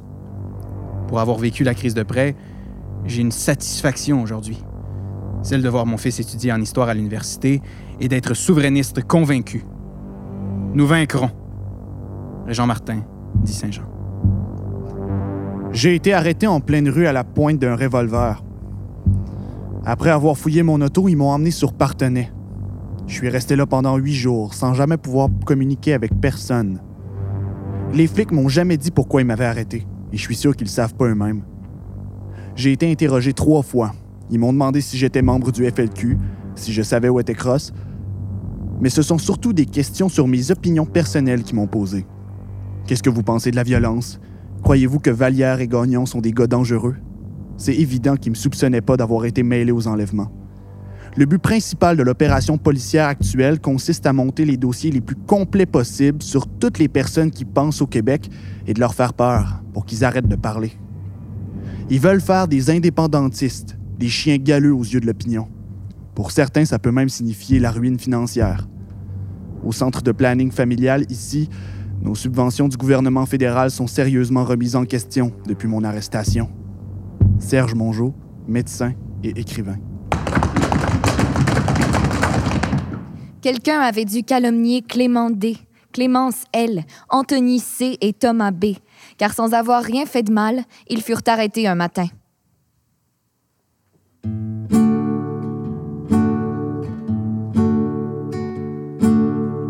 Il flottait dans son pantalon. De là lui venait son surnom, Bozo les culottes. Y avait qu'une cinquième année, il savait à peine compter Bozo les culottes. Comme il baragouinait l'anglais, comme gardien de nuit, il travaillait Bozo les culottes. Même s'il était un peu dingue, avait compris qu'il faut être bilingue, Bozo les culottes. Un jour, quelqu'un lui avait dit qu'on l'exploitait dans son pays, Bozo les culottes. Que les Anglais avaient les bonnes places et qu'ils lui riaient en pleine face, Bozo les culottes.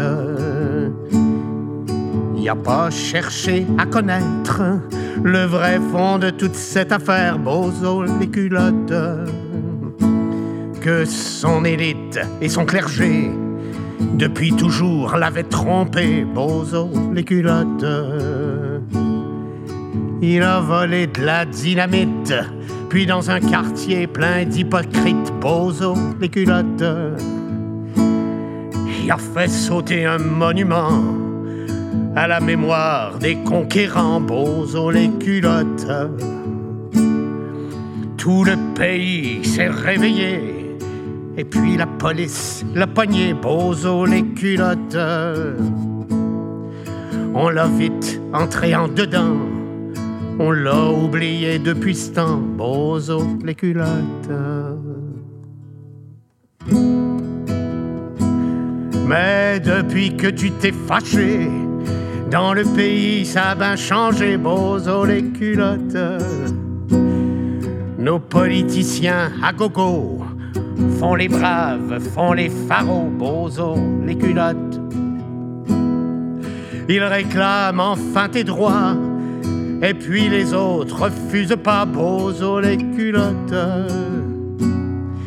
De peur qu'il y en ait d'autres comme toi qui ait le goût de recommencer, Bozo les culottes.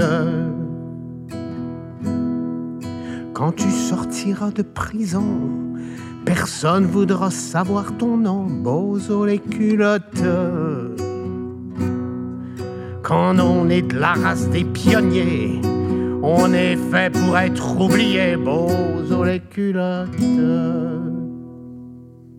Bozo les culottes.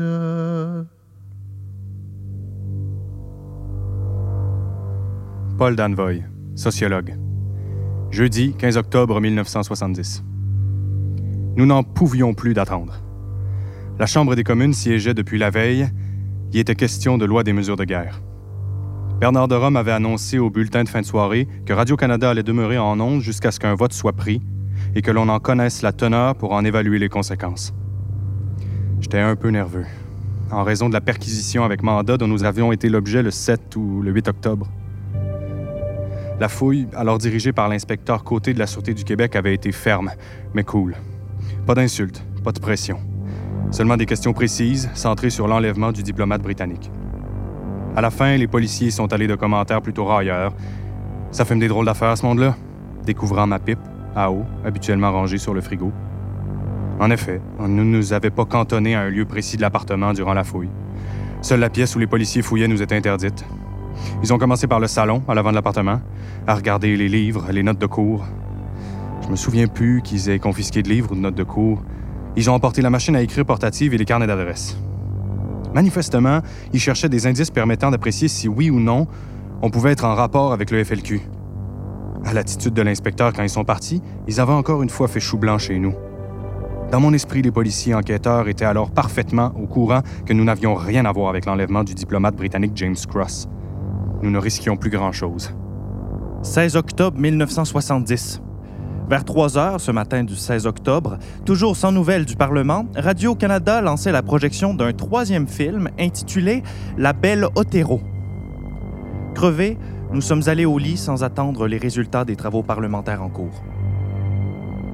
Nous ne devions pas dormir longtemps. Réveillé en sursaut vers 5 heures par des coups de crosse dans la porte couplés aux coups de sonnette en continu, j'ai sauté dans mes jeans et me suis précipité pieds et torse nu pour ouvrir. Ma réaction, rapide, a probablement sauvé la porte. Dans la cage d'escalier se trouvait un sergent de la sûreté, le brun, armé d'un fusil mitrailleur, et trois policiers municipaux, les bleus ou les scouts, extrêmement nerveux, tendus et fatigués. Ils me sont apparus, ma foi, plus apeurés que moi. Tout est allé très vite. Je leur ai demandé leur mandat de perquisition. Ils m'ont répondu que la loi des mesures de guerre qui venait d'être votée les exemptait de cette obligation. Puis, en moins de deux, l'un, revolver dans mes côtes, m'a fait mettre les mains au mur, jambes écartées, pendant que l'autre me fouillait. Un troisième se précipitait dans la chambre pour se faire traiter de tous les noms par ma blonde, Michel, tentant de se couvrir. Le quatrième a fait très rapidement un tour complet de l'appartement. À l'évidence, on ne leur avait pas dit que nous n'avions rien de dangereux. Ce constat fait, ils ont commencé une fouille plutôt grossière de l'appartement. L'attitude du sergent de la Sûreté du Québec était particulièrement odieuse. Il s'est mis à l'inventaire de la commode de Michel, passant des commentaires sur la quantité de slip. Il n'y en a jamais assez pour une semaine. Puis, a commenté à voix haute une lettre d'une copine qui étudiait en Suisse. Déclarant que l'on avait été perquisitionné la semaine précédente et qu'elle n'avait rien vu ni subi tel, Michel a pris les deux plus jeunes policiers à témoin, leur demandant s'ils trouvaient normal un tel comportement de la part de leurs collègues. Gênés, ils ont tenté de ramener le brun à l'ordre. Il y avait plus important à faire que d'étirer une perquisition. On leur avait donné l'ordre de venir chez nous et de s'assurer des personnes se trouvant sur les lieux. C'était fait. Quelle était la suite?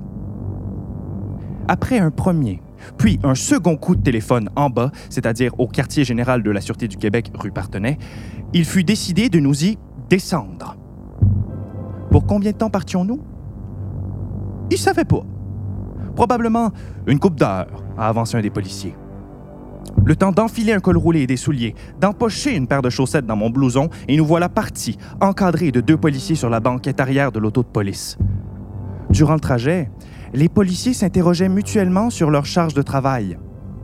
Aux policiers de la Sûreté affirmant que tout le monde allait être en devoir pour un crise de bout, un policier de Montréal a répondu que peut-être vous autres les bruns vous continuez, mais nous autres, on va se coucher. Le brun a répliqué On le sait bien, vous autres les bleus, les boys scouts. La voiture est entrée à Partenay par le garage du rez-de-chaussée rue Folhomme vers 6h30 du matin. Hommes et femmes étaient séparés, puis on passait à une première photo, de face avec mon orange. Cette photo ne m'a jamais été remise, avant d'être amenée après une fouille sommaire dans une grande salle commune au quatrième étage de l'édifice. À mon arrivée, il devait y avoir une douzaine de jeunes hommes entre 20 et 35 ans, les uns hagards au sérieux, les autres bavards et persifleurs. Il n'y avait strictement rien d'autre à faire qu'à discuter avec les autres internés. Depuis quand t'es là? On t'a arrêté où? Dans quelles euh, circonstances? As-tu des cigarettes? Pour combien de temps penses-tu qu'on est ici? L'atmosphère au cours de l'avant-midi était plutôt militante et bon enfant. Les nouveaux arrivants étaient accueillis par des applaudissements scandant le cri de ralliement. Ce n'est qu'un début, continuons le combat! En après-midi, le climat s'est vite alourdi. La faim se faisait sentir et le tabac devenait de plus en plus rare.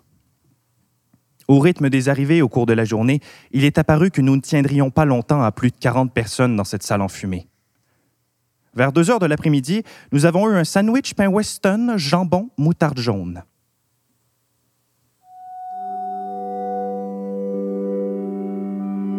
Quatre rangées de barreaux de jour en jour me pénètrent plus profond dans la peau de la face. Mais je résiste de tout mon amour rageur. Et du sommet de mon âge, je dévale dans le temps, mais je dévale dans mon âge goulu de désir. Et rien, pas même cette cage de bêtises, rien de mes cœurs. Je dévale, et j'écume, et j'avance, et je plonge, et je cherche, et je tiens tête, et je ne rêve pas, je vérifie. Je suis en vie, mes calvaires. Rien ne peut m'arrêter sur la pente vivante où je veux vivre. Mon cœur ne pense plus, et j'ai la tête en fleurs. Je suis en amour et la beauté m'offre raison. Je connais une femme plus jeune que la jeunesse qui m'attend à la porte des saisons. Je connais une fille plus belle à elle seule que toutes les laideurs empoisonnantes qu'on nous invente. Et je boirai l'avenir au creux des mains de ma fine demoiselle. Et je vois l'avenir bleuir doucement à ses poignets. Je vois déjà l'allure de la liberté dans l'allure de fête de son corps et les prisons, gros bâtons niaiseux dans nos roues, et les barreaux verdâtres qui voudraient nous lobotomiser, grandiront notre élan en nous enseignant la patience définitive. Chacun de nous a son amour à accomplir et chacun de nous l'accomplira.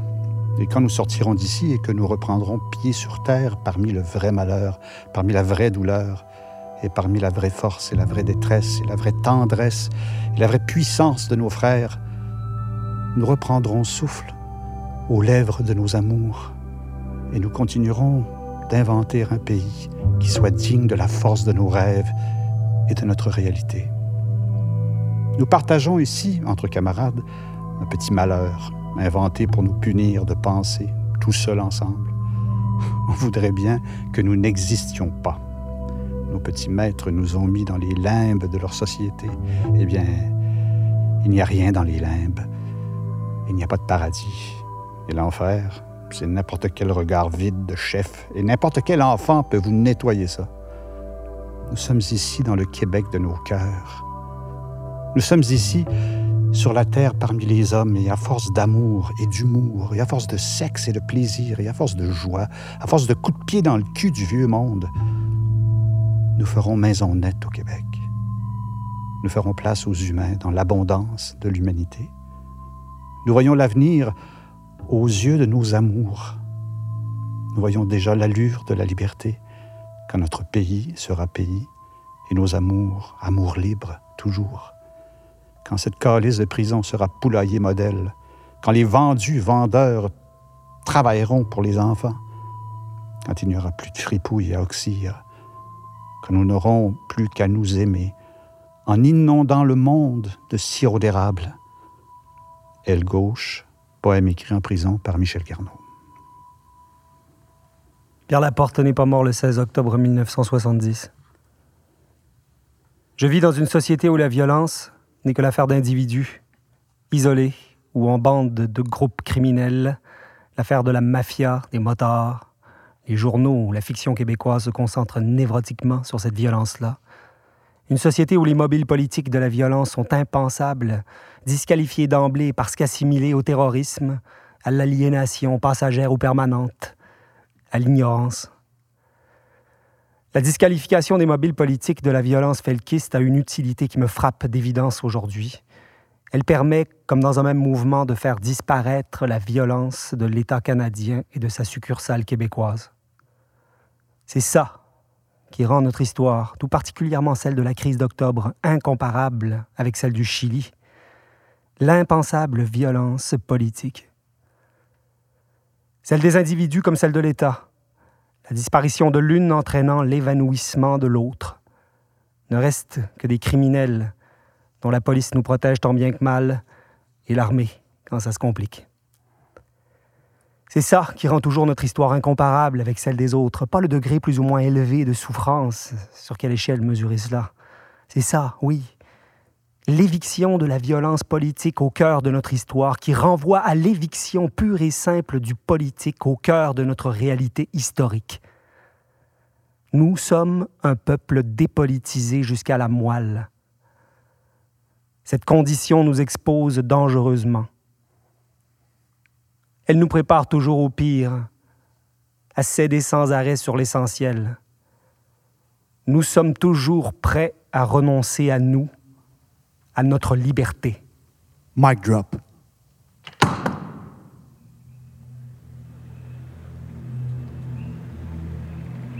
Je m'appelle Myriam Amrouche, je suis étudiante en deuxième année au conservatoire.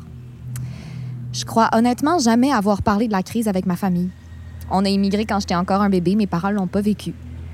Fait que c'est toujours par des sources très extérieures à moi que j'ai appris sur les événements. Je me souviens à peine d'avoir entendu parler d'octobre à l'école. On m'a parlé de bombes, de terroristes, on m'a parlé d'enlèvements, de morts. Mais jamais on m'a parlé d'abus de pouvoir ou d'un désir de révolution qui était aussi fort. Je croyais même pas ça possible ici. Une envie de révolution viscérale. J'avais une seule version de l'histoire. Une version pleine de mépris et de honte. Puis sûrement comme les autres enfants, ben, j'ai entendu davantage que j'ai écouté. Ça sonnait pas important. Mais un jour, on m'en a parlé comme quelque chose d'important. Puis là, j'ai écouté. J'ai écouté, puis j'ai été choquée. Choquée de tous les bords. Puis je suis encore à la recherche d'informations parce qu'on dirait qu'on les a cachées. Puis je sais pas où me mettre. J'en ressors fâchée, avec un sentiment d'impuissance, puis avec de la honte parce qu'on réalise encore que l'humain abuse systématiquement du pouvoir qu'on lui donne. J'ai 22 ans, puis je me trouve aigrie. Puis ça, je trouve ça triste. La vérité, c'est que j'ai peur, sérieux. J'ai- peur d'être la victime, ouais, mais à quelque part aussi, j'ai peur d'être le bourreau. Mais surtout, j'ai peur qu'on reste comme ça, qu'on n'ose plus jamais se relever. Quelqu'un avait dû diffamer Carla M, car sans avoir rien fait de mal, elle fut arrêtée un matin. Non, je me souviens pas. Mon père avait 40 ans, 5 ans avant ma naissance. Je crois qu'il m'a jamais dit un mot sur le sujet. Je me souviens de rien de particulier, euh, sinon de mon inquiétude pour un de mes frères. Je me souviens que mon prof à l'UQAM, Jacques Larue-Langlois, a été pour moi le premier témoin direct. J'ai lu ses textes de prison et discuté beaucoup avec lui. J'étais encore d'un gosse à mon père. Je me souviens, oui, très bien. Les soldats sont entrés dans ma maison. Ils étaient sept. Ils ont fouillé dans toutes les pièces sur les deux étages. Ils ont ouvert tous les tiroirs, probablement pour s'assurer qu'il n'y avait pas d'armes. Ils ont effrayé mon petit garçon de trois ans qui voulait pas qu'ils entrent dans sa chambre. Ouais, je me souviens, j'ai été suivi pour avoir été dans un party où il y avait des felkis. Moi, je me souviens que le 5 octobre 70, le diplomate anglais James Richard Cross a été enlevé par le FLQ. Ding dong. Yes. We have a gift for the birthday of Mr. Cross. Is Mr. Cross home right now? How would you describe your kidnapper, Mr. Cross? What type of people were they? It's all so difficult for me to say. I would really like to think about this. They were obviously convinced and fervent revolutionaries. J'étais à Rivière-du-Loup et c'était très calme. La seule chose à laquelle je pensais, c'était de calomnier le directeur de mon école. Oui, je me souviens. Il est impossible de faire confiance au Canada quand il s'agit de l'avenir du Québec. Non, j'étais pas né. Oh, je me souviens. J'avais 5 ans et la présence militaire me terrifiait. Quelqu'un avait dû calomnier Laurent F., car sans avoir rien fait de mal, il fut arrêté un matin. J'avais 12 ans en 1970. J'habitais dans Rosemont avec mes parents et il y avait un soldat de l'armée canadienne qui était posté en permanence devant la boîte aux lettres au coin de ma rue. Je me souviens, je croisais le soldat qui était très jeune et armé tous les jours pour me rendre à l'école. Je me souviens du sentiment d'angoisse à voir passer les chars d'assaut. J'étais étudiant à l'Université d'Ottawa, je m'en souviens. L'atmosphère dans les cours était survoltée. À Ottawa, l'armée était omniprésente. Chez nous, le silence était de mise au moment des nouvelles et du téléjournal télévisé.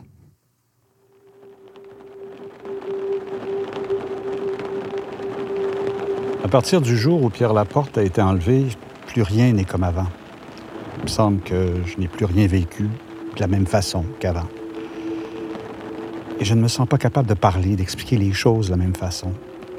Bien sûr, tout ce que nous avons vécu ensemble durant des années, tous les gestes que nous avons posés dans le FLQ sont des gestes humains. Je les ai faits avec des êtres humains, j'avais des réactions humaines. Mais jamais cela n'a eu l'intensité de ce que j'ai vécu à partir de l'enlèvement. À partir de l'enlèvement de Pierre Laporte, c'est comme si toute la dimension, l'aspect politique passait au second plan, ou même, à certains moments, disparaissait complètement. Même s'ils ne sont que des raisons, des motivations essentiellement politiques qui expliquent ce geste-là, tout ce que l'on peut appeler la dimension politique disparaît dans ma tête, dans mon ventre. Ce n'est plus ça qui reste. Je peux trouver des justifications, des raisons politiques à ce geste-là, mais au fond, pour moi, elles n'ont pas grande importance. Elles disparaissent complètement face à la dimension humaine de ces journées-là. Cela devient, je ne dis pas une expérience humaine parce que tu n'expérimentes pas avec la vie de quelqu'un. Ce n'est pas le mot. C'est purement une affaire intense, émotive, de trip, humaine. Je me sens pas capable de parler de ça en termes politiques, mais uniquement en termes humains. Francis Simard, pour en finir avec Octobre. Avant, je ne m'intéressais qu'à la poésie. J'étais citoyen du monde. Il n'y avait pas plus de Québec qu'autre chose dans ma tête. Évidemment, il y avait nos saisons, mes souvenirs, mon milieu, ma famille, etc.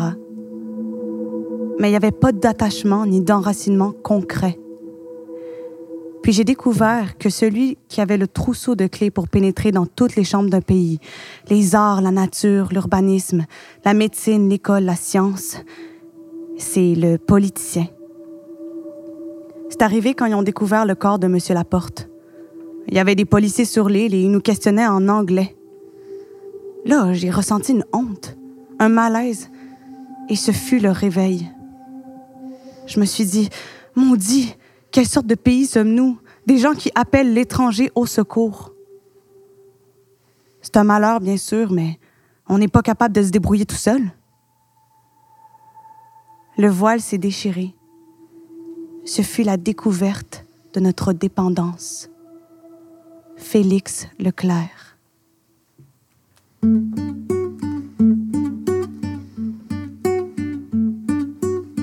J'ai un fils enragé qui ne croit ni à Dieu, ni à diable, ni à moi. J'ai un fils écrasé par les temples et la finance où il ne peut entrer et par ceux des paroles d'où il ne peut sortir. J'ai un fils dépouillé, comme le fut son père, porteur d'eau, sieur de bois, locataire et chômeur dans son propre pays. Il ne lui reste plus que la belle vue sur le fleuve et sa langue maternelle qu'on ne reconnaît pas. J'ai un fils révolté, un fils humilié. Un fils qui demain sera un assassin.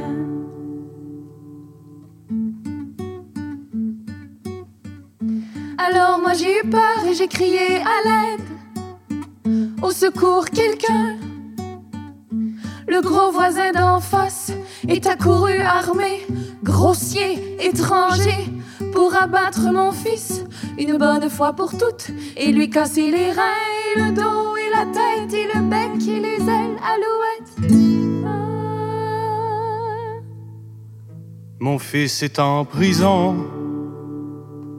Et moi, je sens en moi, pour la première fois, dans le tréfonds de moi, malgré moi, malgré moi, entre la chair et l'os, s'installer la colère.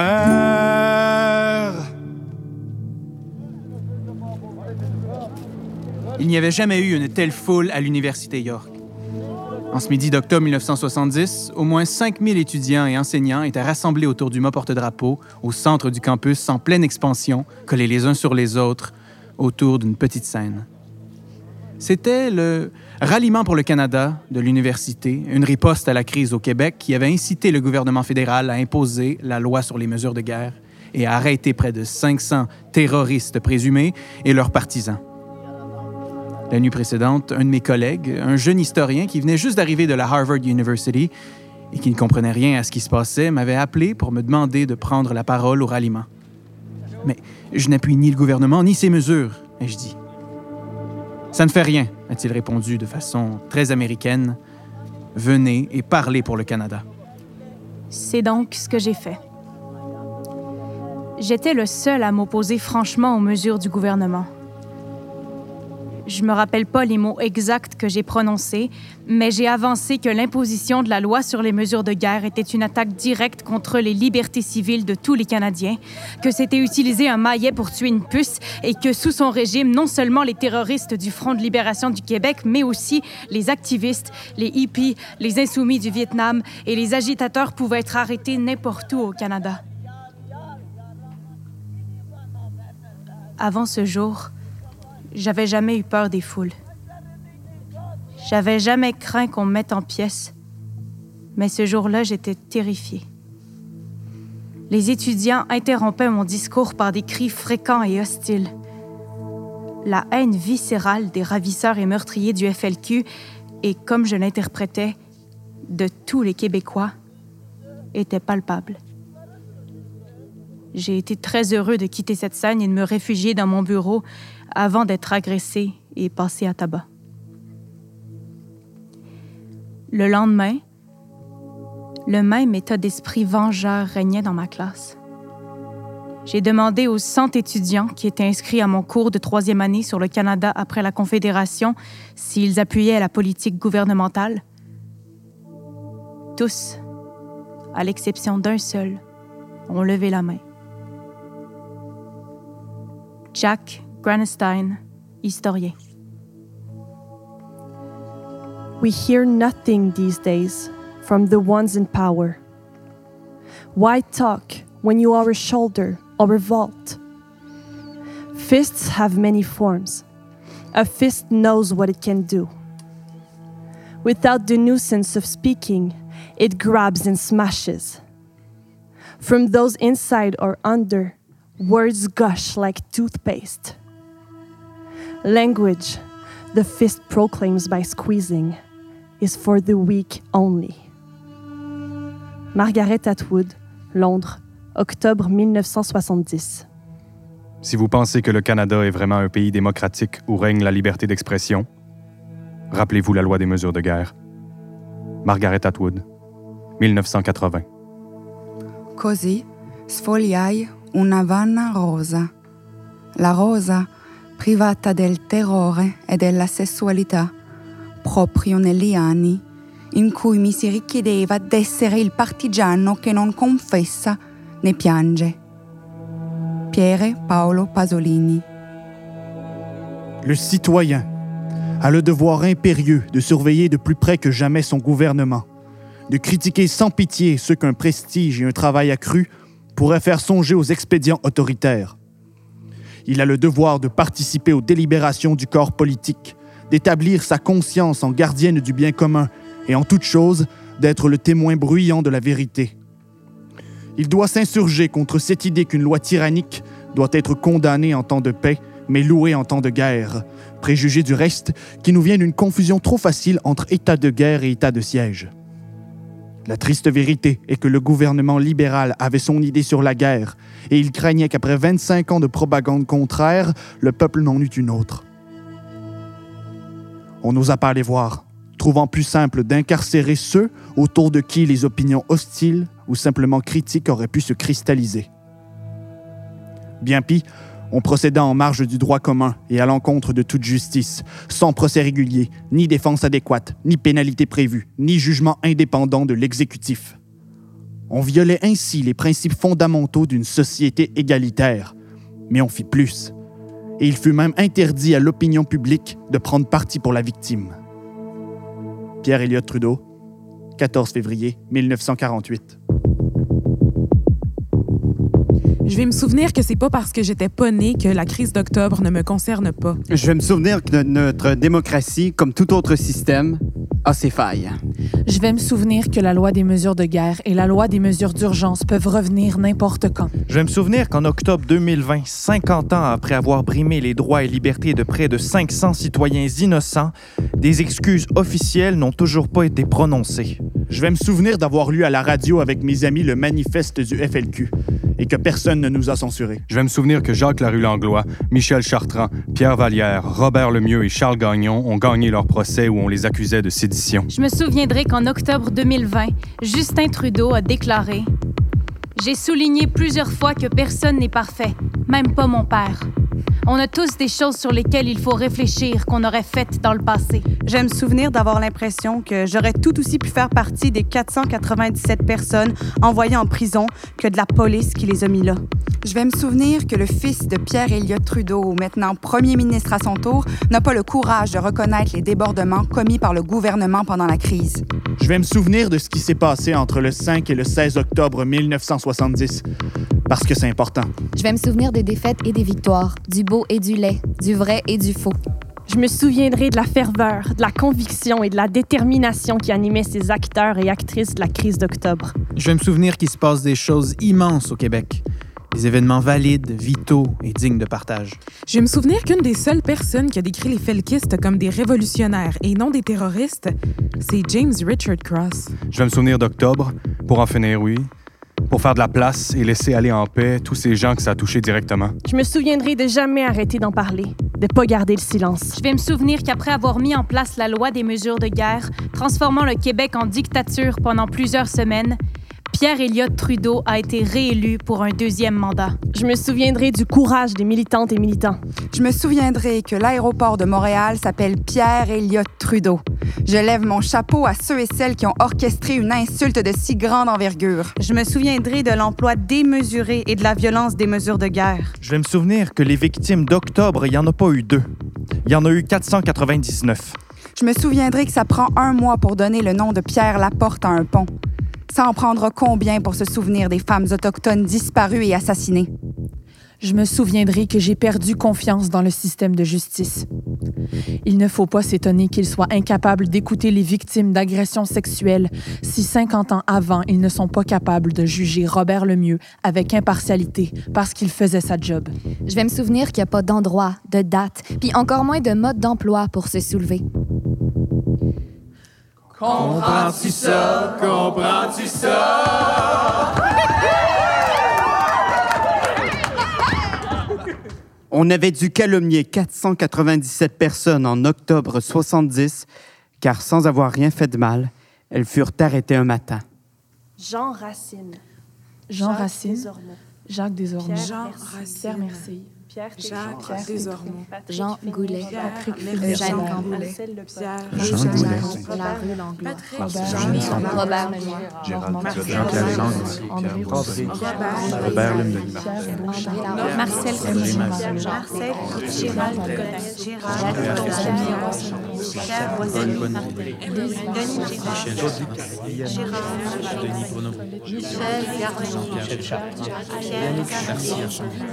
Michel.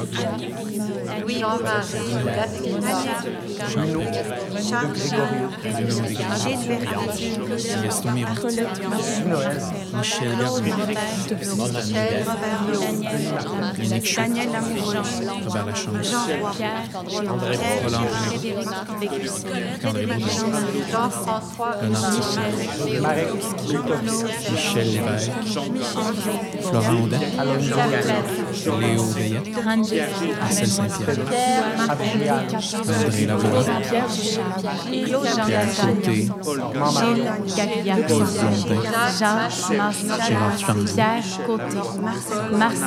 Hercile. Guy Normand Roy. Pierre Laporte n'est pas mort le 16 octobre 1970. Il est porté disparu. Tout comme son compagnon d'infortune, James Richard Cross.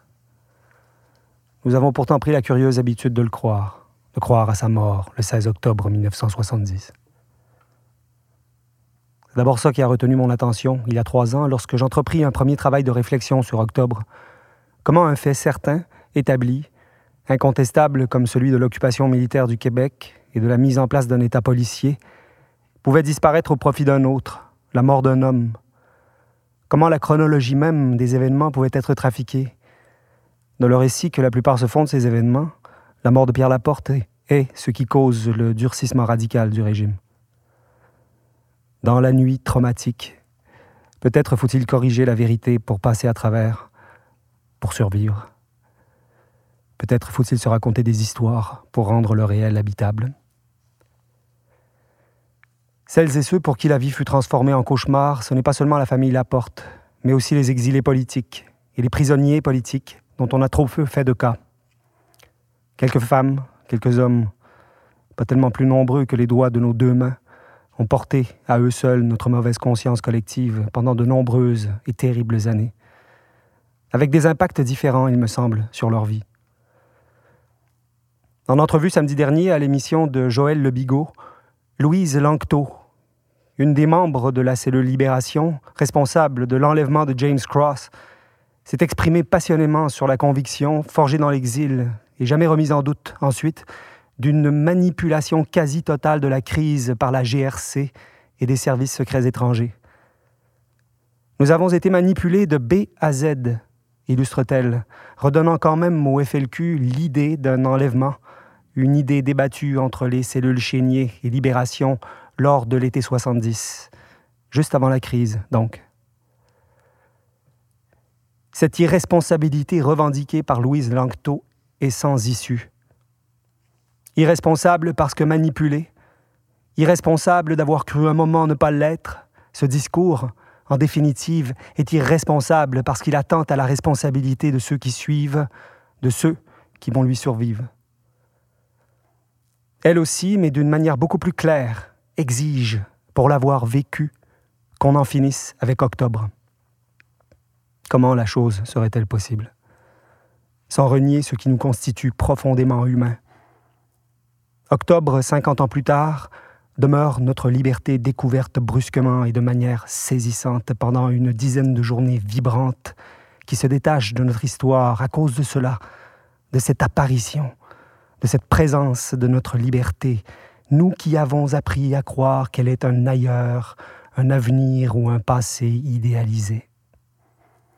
Cette liberté en nous, cette humanité en un mot, est un trésor qu'aucun service secret, qu'aucun pouvoir supérieur, terrestre ou extraterrestre, ne pourra jamais spolier.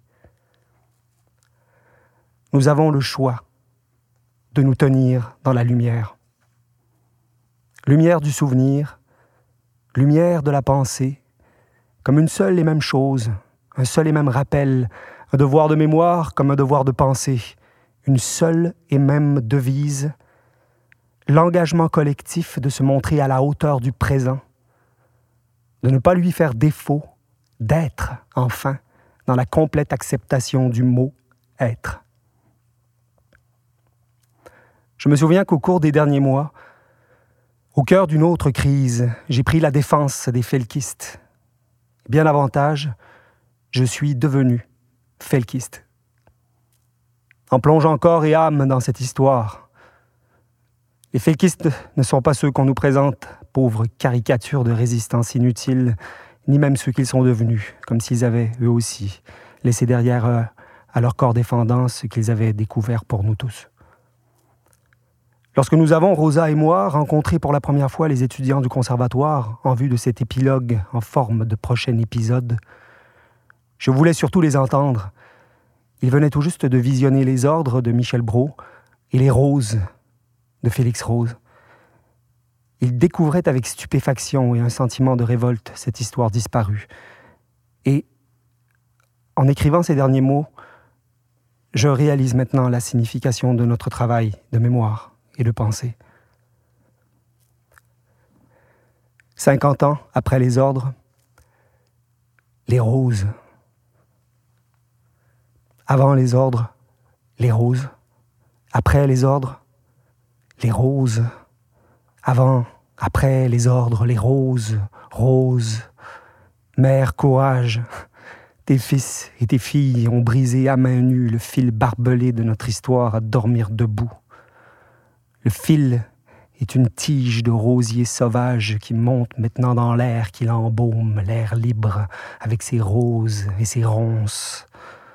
J'ai retrouvé mes dents et le sens de notre devise pour en finir avec les ordres, les roses.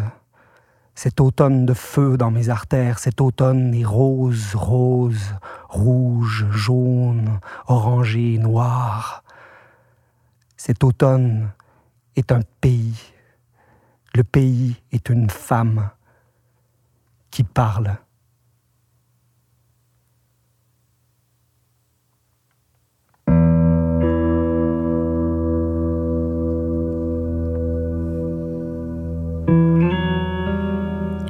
Pour en finir avec octobre, direction artistique, Brigitte Annequin, Sébastien Ricard, avec la précieuse collaboration de Xavier Inchospé. Texte Sébastien Ricard.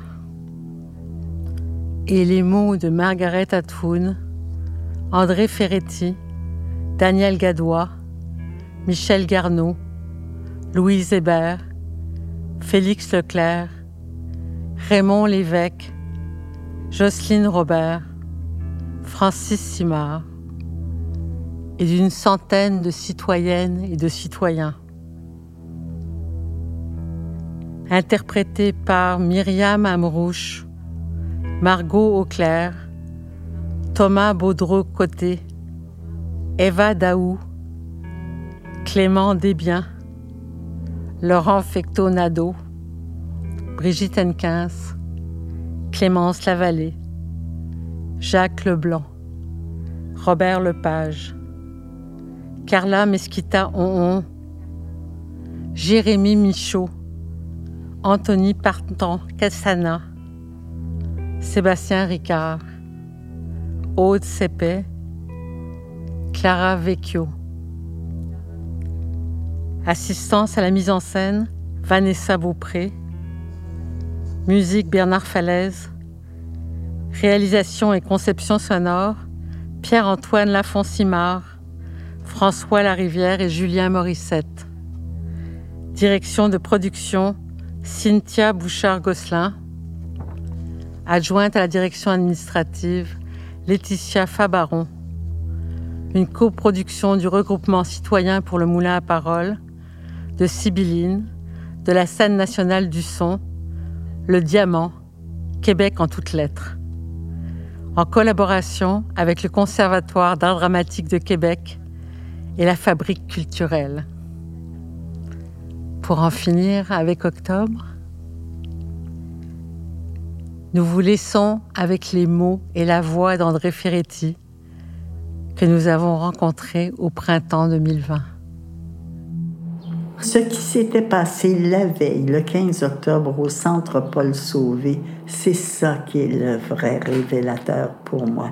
Parce que il y a une foule de, je sais pas comment de personnes contient le centre Paul Sauvé, mais plus d'un millier de personnes qui viennent malgré la menace et sous la menace, parce qu'on savait bien que les mesures de guerre s'en venaient, là, c'était dans l'air du temps.